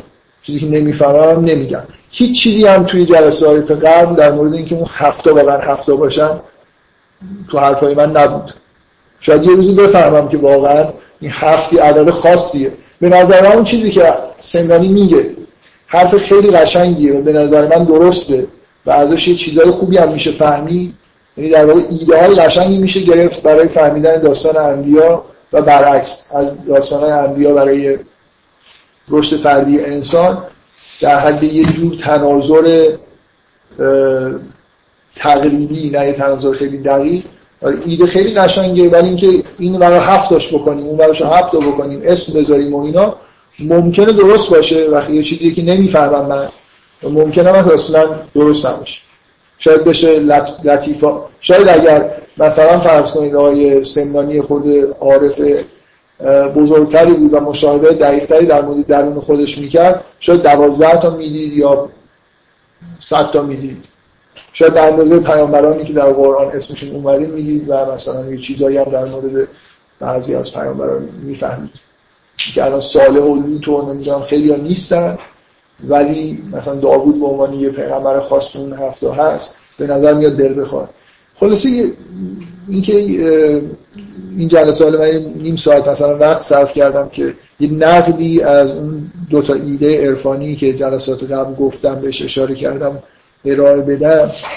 فکر می‌کنم در همین حد آموزنده هست و اینکه ایده لاهیجی رو به نظر من ایده ای نیست که خیلی بشه روش حساب کرد. من حداقل فکر می‌کنم که ایده برای من قابل فهمی نیست و از این تناظرم چیزی به نظر من در نمیاد. برای خاطر اینکه اون ورش انبیا رو نام نمی‌بره که کدوم هستن و از تناظرش هم مثلا از زکریا نمی‌دونم معادل امام حسین بشه. من من چیزی نمی‌فهمم. در حالی که اونجا از تناظر آدم و نوح با مثلا مراحل کودکی انسان چیزی می‌فهمیم. حتی برای مثلا فرض کن سیل سیلابی که در زمان نوح راه افتاد یه چیز جالبی فکر می‌کنم آدم درک می‌کنه. و برای من اینجوری بوده. یعنی این ایده ای که شنیدم از سمنانی برای من این شکلی بود که یه چیزایی از تاریخ انبیا به نظرم خیلی جالب مثلا تطبیق می‌کرد و فکتایی مثلا توجیه می‌شد بعضی از چیزها رو آدم می‌تونست بهتر بفهم حالا این دوتا رو با هم مقایسه کردم در این حال بینم اشاره کردم که من اون هفتا بودن ایده سمنانی رو هم نمی‌فهمم.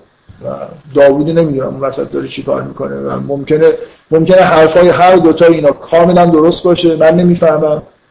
در حال تا وقتی که من شواهد شهودی یا متنی کافی نداشته باشم برای این تئوری اینا تئوری هم دیگه. نمی‌تونم بهشون خیلی وفادار باشم. فقط اون ایده سمنانی رو فکر می‌کنم ایده قشنگیه در حد تناظر.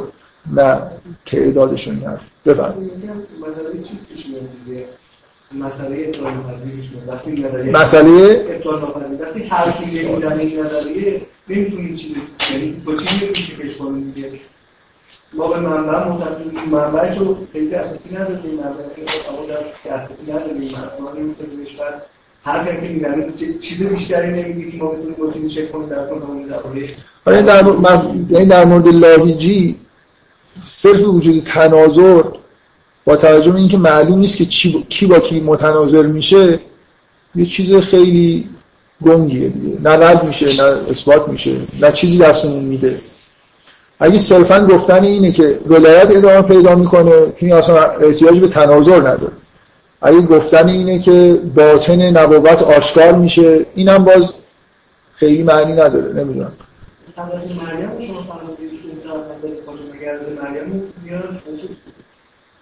شما نزول. از فاطمه تو سود آره. شما دوازده تا چیز می‌خواید اگر از فاطمه چهارده تا معصوم دارید دیگه. دوازده تا بگر از پیغمبر دوازده تا امام و یه دونه از فاطمه. خب سوره مریم دوازده تا پیغمبر با یه حضرت مریم هست. خیلی خوبه دیگه. خیلی وسوسه انگیزه که اینو به لایجی گزارش بدیم که بنویسه. بگه خلاصه یه جایی پیدا کردم که دوازده تا جور شد با یه دونه اتفاقا مثلا چیزم جور شد. یه دونه معصوم دیگه هم تو حالا شاید هم این تناظر یه روزی یه نفر اومده اثباتش کرد. من, من چیزی نمی‌فهمم. نه از تناظرش می‌فهمم نه از اینکه کدوما متناظر کدومی که میشن چیزی در میاره.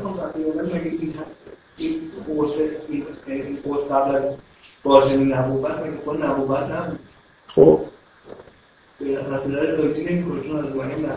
و از فاطمه هم امام نیست. همون قد که از مریم اونور هست از فاطمه هم اونور همونجوری هست.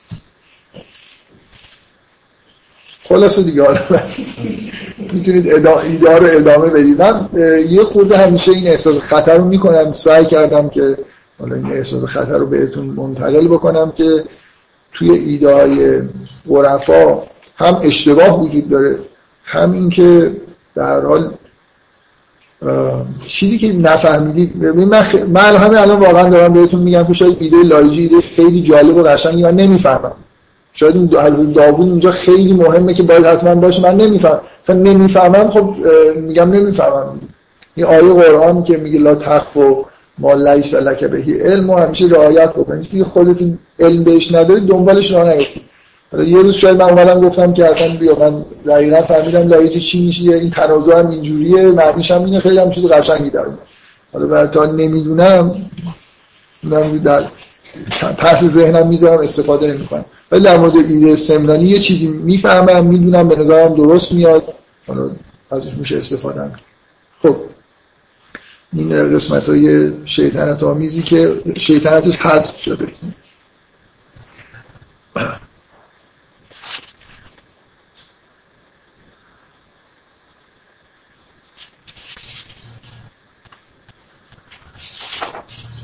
برگردیم من می‌خوام سوره مریم رو ادامه بدم. وارد اون قسمت سوم بشیم یه خورده چند جلسه صحبت بکنیم و بقیه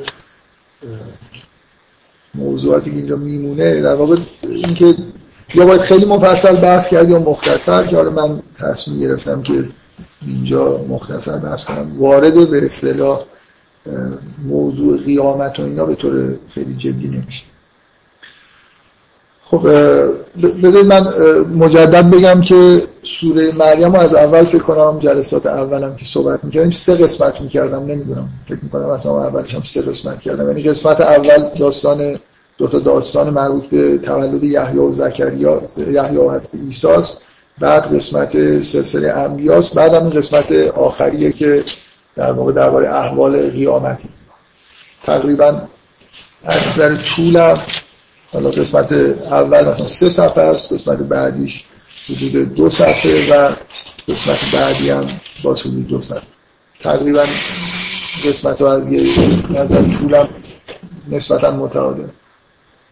از یه جهت هم قسمت دوم با قسمت اول میشه یه قسمت بزرگ در نظر گرفت که به هر حال به سلسله انبیا داره اشاره میشه. منتها بخش مربوط به یحیی و عیسی یه ویژگی خاصی داره که توش مفهوم تولد و نقش پدر و مادر توی تولد فکر می‌کنم خیلی پررنگه و بعدا وقتی قسمت دوم اضافه میشه یه جوری ما می‌فهمیم که اون دوتا تولد در پایان سلسله انبیا بودن و حالا داریم سلسله انبیا رو مرور می‌کنیم. اگه قسمت دوم نبود طبعا کسی قسمت اول رو به عنوان اشاره به سلسله انبیا نمی‌گیره خب هر دو تا قسمت این ویژگی رو دارن که دو تا قسمت اول. هر دوتاشون انگار برای اینکه ذهن آدم رو آماده بکنن. برای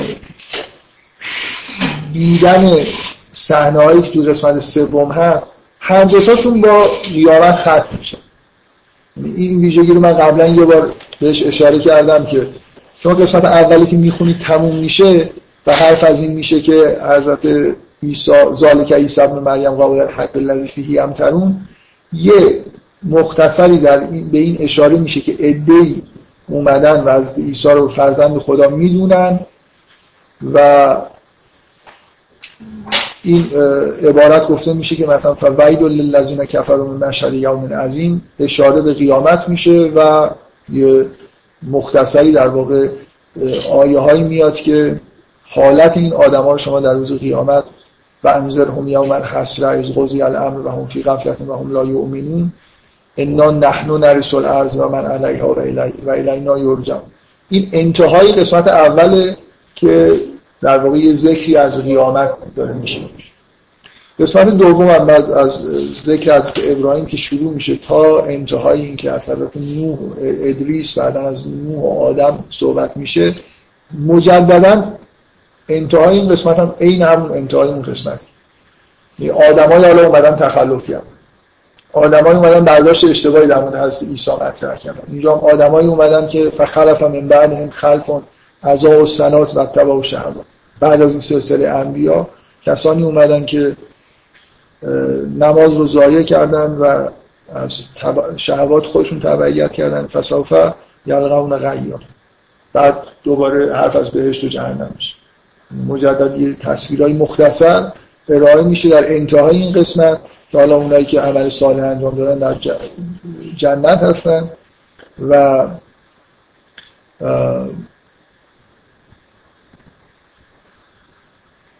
من میل دارم فرض بکنم که با همین تصویر در واقع این قسمت تموم میشه و یه چیزی توی این سوره دو تا آیه هست که اون وسط به عنوان بین قسمت دوم و سوم میاد که که تو کدوم قسمت حسابش بکنی که اشاره به زمان در واقع میاد سلسله انبیا رو که مرور می‌کنیم و این حرفا رو می‌زنی از عیسی و یحیی که در اول ازشون حرف زده میشیم میریم حضرت ابراهیم و موسی و سلسله رو می‌بینیم اول و آخرش رو مدام انگار داریم مرور می‌کنیم. نهایتا به خود پیغمبر توی این سوره به این شکل اشاره میشه که یه دوتا تک جمله از قول فرشته های وحی به خود پیغمبر گفته میشه که خیلی جمله با معنی من نمی‌دونم واقعا برای شما چقدر این جمله هیجان انگیزه. من فکر می‌کنم از این سوره رو دارم می‌خونم هر دفعه که به اینجا می‌رسم برای من خیلی جالبه. برای خاطر اینکه از اون آیه‌ای هستن که کاملا همه چیز انگار مثل جمله معترضن دیگه.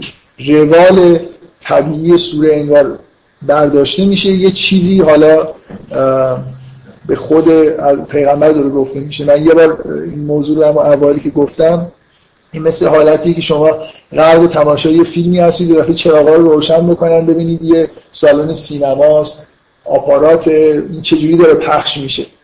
شما کل این سوره رو که می‌خونید انبیا رو که دارید مشاهده می‌کنید در واقع دارید از مکالمه بین فرشته و پیغمبر ما دارید استفاده می‌کنید این چیزا رو دارید می‌بینید. و حرف از اینه که دقیقا حرف از اینه که این سلسله انبیا اومدن و رفتن و بعدش فطرتی به وجود اومد. من مجددا تاکید می‌کنم که لحن سوره اینجوریه که بیش از هر کسی فخلف من بعدهم خلفون عزا و سلات به مسیحی ها داره اشاره می‌کنه. بیشتر از هر کسی. کسایی که اون دوره فطرت اومدن و نماز یعنی چجوری بگم بهترین مستاق هم برای آدمایی که عزا و سلات کردن. حالا من بعدا براتون از تو قرآن و وقت تبا و شهوات کردن تعبیر قرآن در مورد مسیحی ها این اینم هست. جاهای دیگه هم تو قرآن گفته میشه که اینا انحرافاشون برمیگرده به اینکه از شهوات خودشون تبعیت کردن.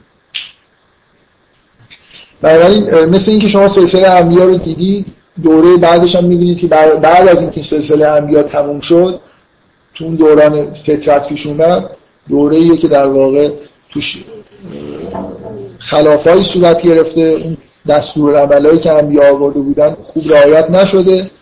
مثل اینکه شما همه این چیزا رو دیدید حالا یه دفعه الان دیگه تو دوره هستیم که فطرت تموم شده دیگه. یعنی الان داره وحی میشه.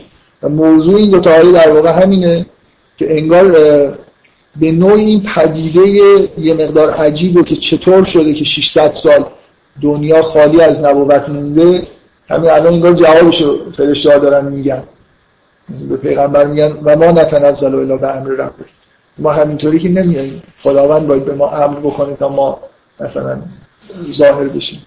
لهم ما بین عیدینا و ما خلفنا و ما بین ذالک و ما و ما کان ربک نسیر خدا فراموش نکرده. اینجوری نیست که این فطرت اینجوری پیش اومده خدا یادش رفته. مثلا انبیا رو بفرسته. که دوره فطرتی حالا لازم بوده بین حضرت عیسی تا ظهور حضرت رسول. انگار اون سوالی که تو ذهن آدم شد پیش میاد این سلسله انبیا همینجور پشت هم. شما سوره رو می‌خونید در هر پیغمبری میومد خلاصه یه جانشینی داشت یه نفر باهاش بود بعدش بود همینجور حضرت زکریا رو اصلا از اول سوره اینجوری شروع شد که حضرت زکریا نگران اینه که سنش بالا رفته کسی بعدش نیست. چطور شد که بعد از عیسی هیچی نیومد؟ این سوره خود به خود این سوال تو ذهن ما هم ایجاد می‌کنه دیگه. و این جوابش رو ملائکه دارن به پیغمبر میدن. که ما به این امر خدا بوده که اینجوری بشه. خداوند فراموش نکرده بود که انسان ها رو که مثلا نبی نمیفرستاد. اینکه ما به امر خدا می اومدیم به امر خدا نیومدیم حالا دوباره اومدیم. اینکه این دقیقا سلسله انبیا یه جوری کات میشه به همین زمان حال که همین الان فرشته دوباره اومدن و دوباره دارن با پیغمبر حرف می‌زنن. و خب خیلی جالبه دیگه و این قطع شدن ناگهانی اون روال سوره با یه مکالمه ای که تو زمان حال داره اتفاق میفته مثلا دیدن آپارات و از انگار آدم یه از خواب و رویا بیدار بشه ببینه که این وسیله ای که در واقع این حرفایی که زده شد کی داره میگه به کی داره میگه چجوری این قرآن در واقع مجدد. این ذکر که داره نازل میشه مرتب توی خود سوره هم میگه که وذکر فل کتاب مثلا ابراهیم. که اینا این ماجرای قدیمی قرآن ذکر دیگه. اینجا جایی که اینا دارن ثبت میشن.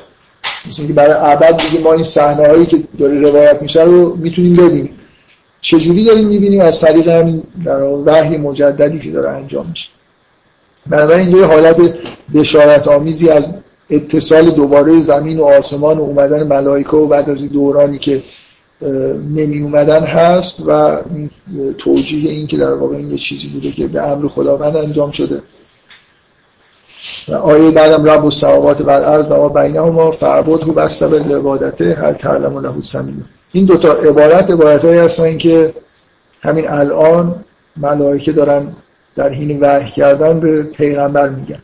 این یه جوری روال سوره رو میشکنه و وارد قسمت سوم میشیم. حالا اینو ابتدای قسمت سوم می‌خواید بگیرید یا انتهای قسمت دوم شاید مناسبت باشه که هیچ کدوم نگیریم یا اولی سوره قسمت سوم بگیریم اگه می‌خوایم به یکیش الحاق بکنیم. از این به بعد شما دیگه انگار تو زمان حال دارید زندگی می‌کنید معمولا حرفایی که میشنوید حرفایی که همین کفار مثلا قریش دارن میگن اونایی که مکه زندگی می‌کنن بعضی از این حرفایی که نقل میشه حرفای همین زمان حاله. درسته ممکنه قبلا هم کسایی گفته باشه ولی فضای سوره از به اصطلاح مرور کردن تاریخ یه جوری تبدیل میشه به های زمان حال. حالا داره فطرت برطرف شده و پیغمبر داره وحی میشه. مثلا فرض کنید میگه که وایزا توتلا علیهم آیات. میگه وقتی که آیات ما رو می‌خونی این ارتباطی که قطع شده بود حالا دوباره برقرار شده. حالا آیات ما رو می‌خونی دوباره اینا دارن هر دفعه که انبیا می اومدن شما در انتهای قسمت می‌دیدید که حرفای چرند می‌زدن. ادامه داره دیگه. حالا اون پیغمبر اومده باز آیات ما رو می‌خونی اینا یه حرفای چرند و پرند میزن این برای تقسیم بندی این سه قسمت با این میان پرده کوتاهی که از کلام در واقع ملائکه هست و بشارت وصل شدن مجدد انسان به مبدع وحی و وحی جدیدی که داره نازل میشه تمام شدن دوران فطرت. که سلسله انبیا در واقع با حضرت عیسی تموم نشد و یه بار دیگه انگار از یه جای دیگه داره شروع میشه. اینا به هر حال نکاتیه که تا اینجا وجود داره. من چیز خاصی نمی‌خوام در مورد اون سه چهار تا آیه‌ای که انتهای قسمت دوم هست که به تخلف اون آدما و اینکه اگر توبه بکنن اونایی که توبه می‌کنن و عمل صالح انجام میدن یه توصیفی از بهشت هست حالا فعلا نمی‌خوام اشاره بهش بکنم. می‌خوام یه جوری مقدمات وارد شدن به قسمت سوم فراهم بکنم. نکته اولی گفتم اینه که در انتهای هر دو قسمت اشاره به قیامت هست. بنابراین یه جوری تو ذهن ما این انگار حک میشه که به هر حال ذهنمون آمادگی اینو داره که صحنه‌های مربوط به قیامت رو ببینیم. ولی مناسبت در واقع قسمت سوم با قسمت اول و دوم یه چیز خیلی فکر می‌کنم واضح تریه یعنی به یه معنایی بغیر از این فرمی که اینجا در واقع ما رو داره آماده می‌کنه برای اینکه قسمت سوم گوش بدیم که خود قسمت سوم از لازم محتوا چرا در انتهای این سوره داره ذکر میشه فکر می‌کنم در, در واقع یه توضیح ساده ای وجود داره برش که از توی خود همون متن قسمت سوم می‌تونید بفهمید که چه ارتباط محتوایی بین ذکر قیامت با این ماجراهای دو قسمت اول هست. من قبلا به این نکته اشاره کردم من یادم نیست اصلا این موضوع رو قبلا گفتم تو جلسات اول یا نه. یه نکته خیلی مهم اینه که اصولا تو قرآن نباید بپرسید که چرا در مورد قیامت داره حرف زده میشه. یعنی جز دیفالت اینه که همیشه در مورد قیامت به هر طریق ممکن اشاره به قیامت میشه. بنابراین اینکه توی یه سوره مثلا به یه ترتیبی از احوال قیامت داره گفته میشه این اصولا چیزی نیست که خیلی بخوایم زحمت بکشیم و در موردش مثلا توجیه بیاریم. در خاطر اینکه جزء محترم مثل توحید دیگه. یعنی تذکر دادن قیامت جز اهداف اصلی قرآنه. یعنی بقیه چیزا یه جوری نسبت به این فرعی حساب میشن.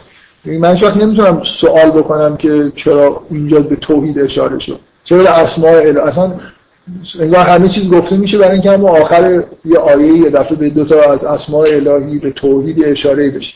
اینا جز اصل قرآنه. توحید و قیامت چیزی نیست که من بخوام براش توجیه بیارم.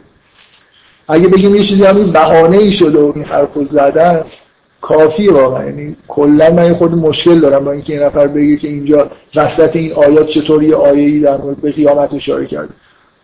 همونجوری که به خدا هر جایی که ممکن باشه. وسط داستان سوره یوسف یه دفعه مثلا قطع میشه میگه که میگه مثلا ما اینطوری کردیم و ما همیشه قادرین که هر کاری می‌خوای انجام بدیم. اصلا همه داستان دارید می‌خونید یه همچین چیزایی رو بفهمید یعنی جایی که مثلا یوسف رو انداختن تو چاه. خدا اینو از چاه برداشت برد تو قصر مثلا اینکه از بزرگان مصر. یه اتفاق. خب این بلافاصله یه همچین چیزی یه همچین آیه اونجا هست و مدام تو سوره یوسف که سوره یوسف به این دلیل دارم مثال می‌زنم نه به این دلیل که قبلا در موردش بحث کردم. به این دلیل که از نظر انسجام روال به اصطلاح روایت کردن یکی از خطی ترین و ساده ترین روایت های قرآن. این داستان از اول مثلا شروع بچگی یوسف هم میگه تا آخر داستان بدون اینکه تقدیم و تأخیر زمانی توش ایجاد بکنه. وقتی این داستان به این روانی رو با یه همچین عبارت های در مورد توحید مثلا قطع می‌کنه و هیچ کس هم نمی‌پرسه که این چه ورزش وسط این داستان چرا یه همچین قصدی پیش اومد برای اینکه احتیاج به توجیه نداره. تو که موقعی که من بحث می‌کردم اینو لازم نشد توجیه بکنم. داستان برای چی گفته داره داستان رمان نیست که مثلا من دارم می‌خونم وسطش مثلا قطع شده. داستان رو داریم می‌خونیم برای اینکه همین چیزا رو ببینیم شما قرار داستان رو بخونید و اون نوع ارتباط خاصی که یوسف با خدا و خدا با یوسف داره و دخالت هایی که خدا تو زندگی یوسف می‌کنه رو به عنوان به اصطلاح ربوبیت خاصه در مورد یوسف اینو ببینید. یه جایی هم می‌بینید برعکس یوسف برمیگرده یه چیزایی به خدا میگه. یعنی روال روایت داستان با یه جمله از یوسف که در خلوت چیزی به خدا میگه به یه معنایی قطع میشه. بفرمایید. نه نه اصلا داره دراماتیک ندارن ولی نباشن هم شما درامتون کامله. گاهی این جمله مثلا دراماتیکش اینجوریه که روی ریتم تاثیر خیلی خوبی می‌ذارن. ریتم رو کنترل می‌کنن. فضای بین قسمت های داستان رو مثلا اینجوری مثل من تو اون جلسات هم فکر می‌کنم به این اشاره کردم اینا مثل میان نویس توی سینمای سامت که میشه باهاشون ریتم کنترل کرد. بعضی ها فکر می‌کنن که من همون موقع فکر کنم اینو گفتم. که الان شما شاید تصورتون این باشه که میان نویسه چیزای زائدی بوده که چون نمی‌تونستن کلام داشته باشن اینا رو دیگه اجبارا می آوردن در حالی که کلی تو اون 20 سال اول تکنیک ابداع کرده بودن که گاهی یه جای زائدی که خیلی هم احتیاج نبود حرفی زده بشه میان نویس رو می آوردن گاهی به تأخیر مینداختن. برای اینکه باش ریتم رو کنترل بکنه تو سوره یوسف از این میان نویسا به شدت برای کنترل ریتم استفاده شده. خیلی حتی کار این تاکید کرد. ولی بعضیاشون به وضوع اگه حذف بکنید هیچ آسیبی به روایت نمی‌خوره. یعنی اینا یه جور نسبت به روایت حالت زائد داره. و موضوع اینه که تو قرآن اینا زائد نیستن. برای خاطر اینکه من دارم برای خودم یه فکر می‌کنم. شما نمی‌دونم چیکار این کسایی که از راه دور گوش میدن بعضی از این چیزا رو تصویریه. مشکل پیدا خب من برای حرفم اینه که در مورد اینکه یه سوره با احوال قیامت شروع بشه با احوال قیامت ختم بشه یا گاهی وسط یه داستان یا یه چیزی یه روایت قطع بشه و یه جمله کوتاهی حتی در مورد قیامت بیاد اینا اصلا چیزی نیست که خیلی بخوایم روش به اصطلاح بحث خاصی بکنیم که چرا این اتفاق افتاد. توحید درباره خدا حرف زدن و درباره قیامت حرف زدن جزو اهداف اصلی قرآنه بنابراین هر جایی شما باید انتظار داشته باشید که اگه مناسبتی وجود داره به نوعی این چیزا بیاد بنابراین در, در یه حدی می‌خوام بگم که توجیه کردن مثل اون توجیهی که چرا اینجا حرف از اسماعیل زده شده نیست. اینجا خیلی ولی مناسبت خاصی که اینجا وجود داره چیه؟ خب این بحثی یعنی چه زاویه دید خاصی نسبت به قیامت وجود داره توی اینجا؟ هر جایی که در مورد قیامت صحبت میشه همونطوری که وقتی در مورد خداوند صحبت میشه اسماء خاصی میگه. مثل اینکه از یه جنبه خاصی داریم نگاه می‌کنیم به حضور خداوند در یه ماجرایی. در مورد قیامت هم اینجا به هر حال هر جایی که در مورد قیامت صحبت میشه یه جور ممکنه یه دیدگاه خاص وجود داشته باشه. چیزی که اینجا هست یه نکته خیلی بدیهیش اینه که شما در, در قیامت چیه؟ قیامت یه جوری شما همه قیامت از اون جهتی که ما بهش میگیم حشر در نظر بگیرید. حشر یعنی یعنی تمام آدما که به, به طور متنا... متوالی در طول زمان ظاهر شدن و توی این سوره به شدت به این توالی آدما که یکی میاد بعدش یکی دیگه میاد. که مثلا ارث می‌بره و یه چیزی رو ادامه میده. اصولا آدما متولد میشن از هم دیگه. بنابراین طول مثلا چندین قرن هزاره مثلا طول می‌کشه تا این همه آدمایی که خداوند اینا رو در واقع خلق کرده اینو دارن ظاهر میشن. ولی یه روز قیامتی هست که روز حشره و همه اینا با هم دیگه جمع میشن. و خب خیلی خیلی روز جالبیه دیگه. اگر کسی اون روز بهشت بره خیلی روز جالبیه. نه از این جهت که یعنی همه آدم ها هم رو می‌بینن. یعنی شما در همزمان میشید. زمان یه جوری به انتهای خودش انگار می‌رسه. نمیشه گفت روز قیامت روز جالبیه برای اینکه اگه آدم جهنم بره هیچ کدوم اینا مزه نداره. به غیر از اون نظر بهش رفتن که همه آدم ها هم رو ببینن جالبه دیگه. من گاه گداری در در ادامه بعضی از چیزایی که تو قرآن می‌خونم گاهی خب اشاره های خاصی به این نکته به این جنبه حشر پیدا کردن همه آدم ها. کلا آدم های خیلی قدیمی رو مثلا دیدن جالبه دیگه. مثلا چقدر جالبه؟ شما تصورشو بکنید که من یه, جنبه جالبش رو بهتون بگم. شما فکر کنید از آدمایی که توی روز قیامت میاد شغلشون رو سوال کنید یه آدم که کشاورزه در همه دوره کشاورز وجود داره. حالا حداقل تا الانی که ما زندگی می‌کنیم همیشه کشاورز وجود داشته. و اگه از یه نفر بپرسن روز قیامت بگن که تو چی کاره بودی بگی من کشاورز بودم خیلی کار معنیداریه دیگه. چیز خیلی واضح و همیشه هم بوده و اینکه یه چیزی رو میکاره درو می‌کنه غذا در واقع داره تولید می‌کنه یه چیزی کار. حالا فکر کنید از یه آدم خیلی قدیمی از رونالدینیو بپرسه که تو در دنیا چیکاره بودی؟ بگی من فوتبالیست بودم. خیلی هم ازم خوب بود. بعد بگم که خب یعنی چی فوتبالیست بودم؟ بعد بگم مثلا آره یه چیز توپ بازی بود توپ رو من می‌زدم مثلا می‌رفت دروازه و برای چند میلیارد مثلا می‌گرفتم و اینا. اصلا یه جوری شما شغلای کلا طول تاریخ رو نگاه بکنید. اینکه آدما بعضیا واقعا شغلایی دارن که فقط در زمان خودشون شاید یه جوری معنی دار بوده. دوران قدیم هم همینجور شغلا وجود داشته. و خیلی چیزهای قدیمی و جدید برای قاطی شدن. این روز هشت از اینکه تاریخ در واقع در یک لحظه همه آدما با هم در یه عقاید عجیب و غریب رو نگاه کنید. حالا توحید ممکنه عقیده یک در تمام تاریخ وجود داشته.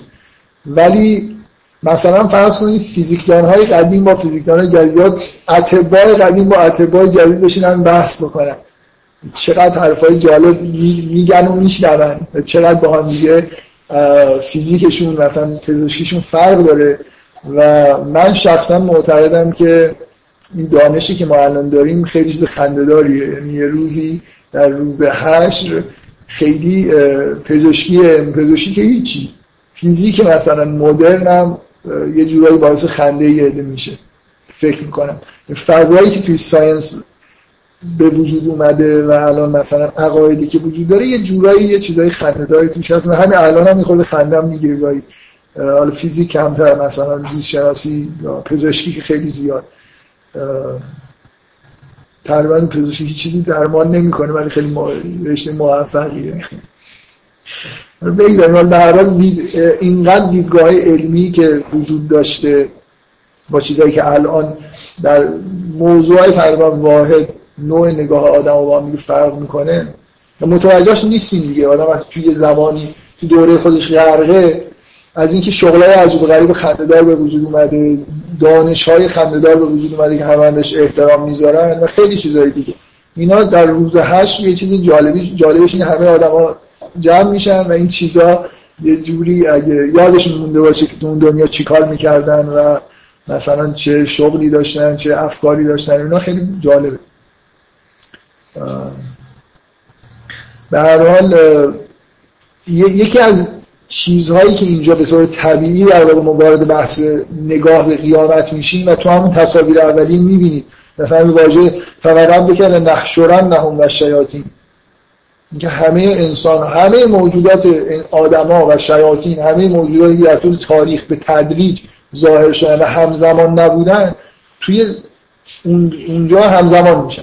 در واقع این سوره از یه جهت مثل اینه که شما حالا به طور خاص سلسله انبیا ظهور قبل از اینکه داستان ابراهیم شروع بشه تو دوره تو قسمت اول اصولا ظهور یه آدم از یه آدم دیگر دارید می‌بینید. توالی ظهور انسان ها رو که در زمان داره اتفاق میفته بعدم سلسله انبیا رو می‌بینید. بعدم اشاره میشه مثلا خلف من بعدهم خلق یعنی اختلاف, اختلاف به معنای جانشین شدن. لازم نیست در مورد انبیا باشه که کلا جریان تولد انسان ها مثل یه رودخانه همینجور ادامه داره دیگه. و اون روزه هشت مثل دریاییه که خلاص اینا همه دارن بهش میریزن. اینکه در ادامه شما وقتی که جریان ظهور آدم رو دارید می‌بینید خیلی مناسبت داره که تهش رو ببینید جایی که همه با هم جمع شدن. و یکی از زادی های دید خاص قیامت تو این سوره اشاره کردن به این حالت جمع شدن آدم است. همه جا لزوما وقتی به بهشت و جهنم داره اشاره می‌کنه یا به قیامت این واژه حشر وجود نداره و این به اصطلاح نکته خاص از در جمع شدن آدم هایی که در زمان های مختلف بودن در یه جا وجود نداره. ولی تو این سوره وجود داره. برای خاطر اینکه با این نوع در واقع محتوایی که تو قسمت دو قسمت اول وجود داشته این خیلی هماهنگی داره. شما در واقع قیامت از این دیدگاه نگاه بکنید که روز حشر روزی که همه آدما یک زمان جمع میشه. و نکته دوم دو تا نکته خاصی که به وضوح در همین ابتدا شما می‌بینید که چجوری در واقع این قسمت سوم رو وصل می‌کنه به دو قسمت اول. این این عبارت اولیه که در واقع توی شروع قسمت سوم هست. اینکه و یقول الانسان اعزا ما متو لسوف اخرج حیا. و انسان میگه که آیا وقتی من مردم به زودی دوباره از زنده خارج میشم مثلا از در خارج میشم. اولا یذکر الانسان انا خلقناه من قبل ولم یک شهید. این عبارت قبلا در مورد حضرت یحیی در سوال جواب با زکریا بود. وقتی زکریا پرسید که من پیرم و زن همسرم نازاست جواب اومد که خداوند میگه که برای من راحت خلق تو که من قبل ولم تک و عین همین عبارت هست بنابراین اینکه این یه لینکی به اونجا داره دیگه به وضوع از این لفظ در واقع مشخص.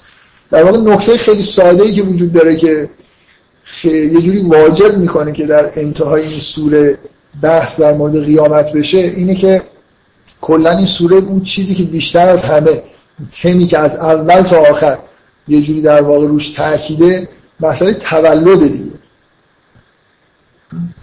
قسمت اول مخصوصا تماما اختصاص داره به پدیده تولد. مثلا آدما انگاری از یه جای حالا دارن ظاهر میشن متولد میشن. از یه انسانی انسان دیگه متولد میشه. جهان می‌تونست اینجوری نباشه. می‌تونست این سیر زمانی وجود داشته باشه یا نداشته باشه. از اول همه آدما رو یه دفعه به وجود بیارن. نمیشه در البته. حالا ولی اینکه از همدیگه متولد نشن ممکن بود شیوه به وجود اومدن انسان به این شکل نباشه. از زیر همونجوری که بچه ها میگن شاید می‌شد آدم از زیر بطه مثلا در بیان. و هر حال اینکه تولد یه پدیده ایه در این عالم که انسان ها از همدیگه متولد میشن و توی این سوره اینکه چجوری آدما یه آدم آدم دیگه رو انگار داره متولد می‌کنه و مسئله و میراثی رو داره براش باقی می‌ذاره این تمیه که توی قسمت اول و دوم وجود داره تو قسمت اول میشه گفت مثلا کلا موضوع سوره با تولد در واقع شروع میشه. یه جور شرح این که تولد چجوری صورت می‌گیره و زن و مرد هر کدوم چه نقشی در تولد داره.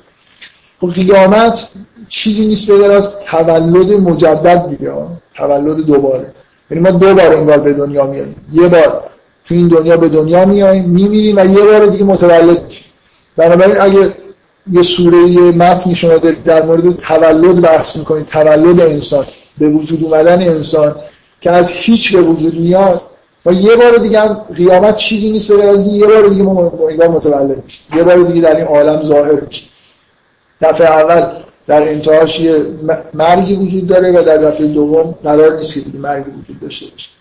اینکه قیامت تولد مجدد انسان و این سوره در مورد تولد داره بحث می‌کنه و خیلی مناسبت داره که شما در بحث قیامت از این دیدگاه در انتهای این سوره مطرح بکنید و شروع قسمت سوم دقیقا همینه.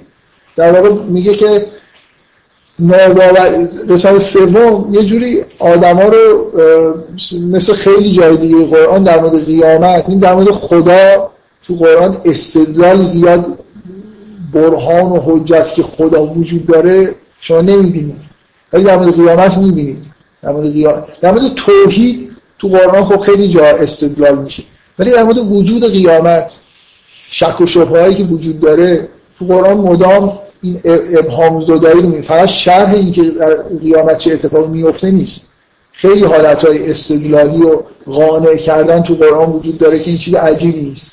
و یکی از استدلالا همینه که در شروع این سوره می‌بینید که در شروع این قسمت می‌بینید که این ناباوری که وجود داره که آیا میشه ما دوباره بمیریم دوباره زنده بشیم؟ جواب خیلی بدیهی داره. مثلا هیچی نبودی. یعنی تولد چیز عجیب تریه یا تولد مجدد؟ یعنی اینکه شما فرض کنید این دنیا رو اصلا ندید یه آدمی همین الان از در اولین بار این دنیا رو داره نگاه می‌کنه. شما یه موضوع انسان رو بهش نشون بدید و ازش همینجور سوال بکنید فل بداره که اینو من از اول درست بکنم مثلا از هیچی. درستش بکنم سخت داره. یا مثلا یه دور خرابش بکنم دوباره درستش بکنم. خب معلومه خب از اول درست کردن واضحه که سخت داره دیگه. یه جوری باید طراحیش بکنی معماریش بکنی کلی مثلا ایده داشته باشی اینا یه جورش بکنی با یه مکانیزمی و خیلی بدیهیه که بعد از اینکه چیزی رو ساختی اگه خراب شد دوباره از نو بسازیش همه چیزش وجود داره دیگه. الان ژن ما همه چیزش در واقع یه دور وقتی ساخته شد دوباره مثلا از روش بازسازی کردن کار خیلی ساده. الان مخصوصا در این دوران مدرن که با ژنتیک آشنا شدیم. واقعا خیلی چیز بدیهیه دیگه. شما یکی از این یه قسمت از استخون یه نفر مونده باشه یه جای ژنشو بردار. دوباره از نو مثلا بازسازی خیلی راحتتر از ساختن. و اون چیزیه که در واقع شما وقتی یه سوره ای با تم تولد رو در واقع داری خب این خیلی جای مناسبی برای اینکه این رو توی قسمت در مورد قیامت بسش بدید دیگه. قیامت چیزی نیست بغیر از اینکه دوباره ما متولد میشیم. با یه مکانیسم جدید و بازسازی میشیم در واقع. اینکه تا ندیدیم این اتفاق بیفته مشکلیه که برای یه عده ناباوری به وجود میاره ما این پدیده تولد رو دیدیم پدیده تولد مجدد رو ندیدیم. و در واقع مشکل اصلی برای باور کردن قیامت اینه که ما اگه بیش از اندازه به حس و تجربه در واقع توی ادراکات خودمون اعتماد بکنیم این مرضی که در واقع همه انسان ها می‌تونن دوچارش بشن یعنی حسگرایی به معنای اینکه تا چیزی محسوس نباشه باورش نمی کنم تا چیزی رو نبینم باور این جور یه جور بیماریه که در واقع گیر کردن انسان توی پایین ترین مراحل شناختی شده. چیزی ساده ترین نوع شناختی که همه انسان ها بهش دسترسی دارن شناخت حسیه. و قراره که ما در مراحل رشد شناختی خودمون وارد مراحل دیگه ای بشیم. و هممون هم میشیم در ما هیچ چیزی رو واقعا هیچ گزاره ای رو از حسمون به معنای واقعی کلمه در نمیاریم. همیشه یه مقدار از یه چیزای دیگه هم داریم استفاده می‌کنیم. از حس گزاره که در نمیاد. نه بگید داره اشکال نداره. این یعنی اصلا این مشکل برای کسی پیش میاد که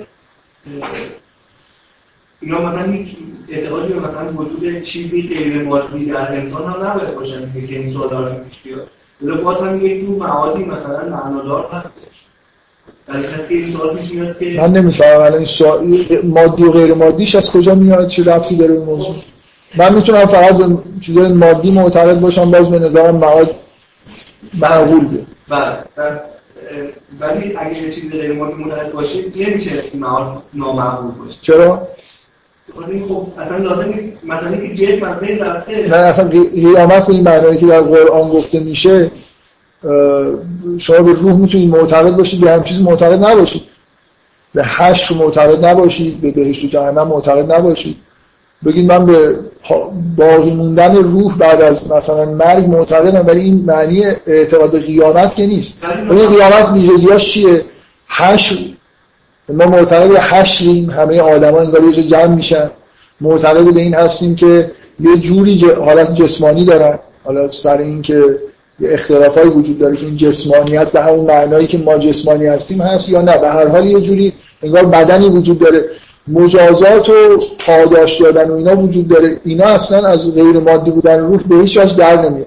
نمیشه. ولی اگه کسی به این معتقد باشه چرا؟ پیش میاد. بر حضرت ابراهیم پیش اومد. که چه جوری این اتفاق میفته کیفیتش نه انکارش نیست. کیفیتش عجیبه. اینجا هم حرف از کیفیتش نیست. اینکه عجیب نیست اینکه شما مثلا حرف مثلا اینجوری نیست که یه نفر منکر قیامت باشه که این اصلا این چی مگه میشه هم چیزی؟ خیلی این کار سختی اصلا امکان نداره. به دلیل تو خودت میگه ما شما رو خلق کردیم از هیچی خلق کردیم. ساختیم بدون اینکه سابقه ای داشته باشید. بنابراین دوباره درست کردن تو معلوم از این راحت داره یه جور استدلال عقلیه برای اثبات امکان. و اینکه دشواری وجود نداره. یعنی یه مکانیزمی وجود داره که آدما متولد میشن از هیچی متولد یعنی شما اصلا وجود ندارید و بعد متولد میشید اینکه بعد از تولدتون یک بار دیگه متولد بشید بعد از مرگ یعنی بازسازی بشید واضحه که این کار ساده تری صحبت ممکن یعنی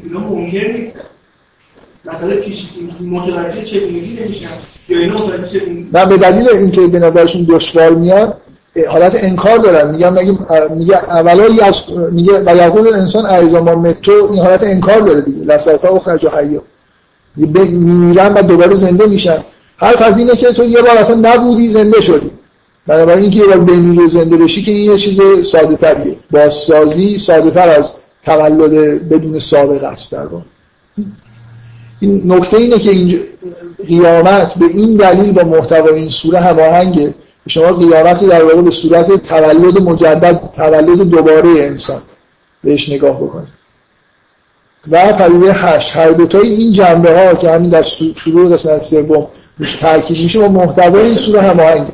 بنابراین این شکلیه که اولا میگم وارد شدن بحث قیامت توجیه نمی‌خواد اینکه مسائل اساسی قرآنه.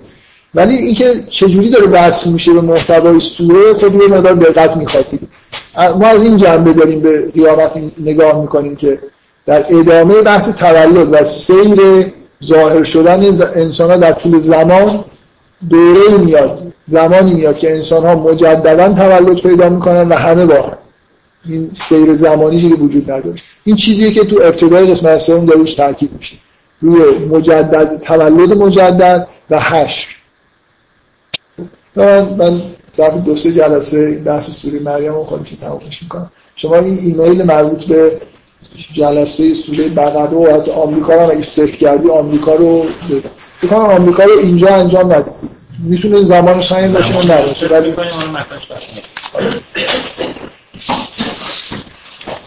من چون شیوه ترمه فکر می‌کنم زمانش رو با مکانش همزمان ست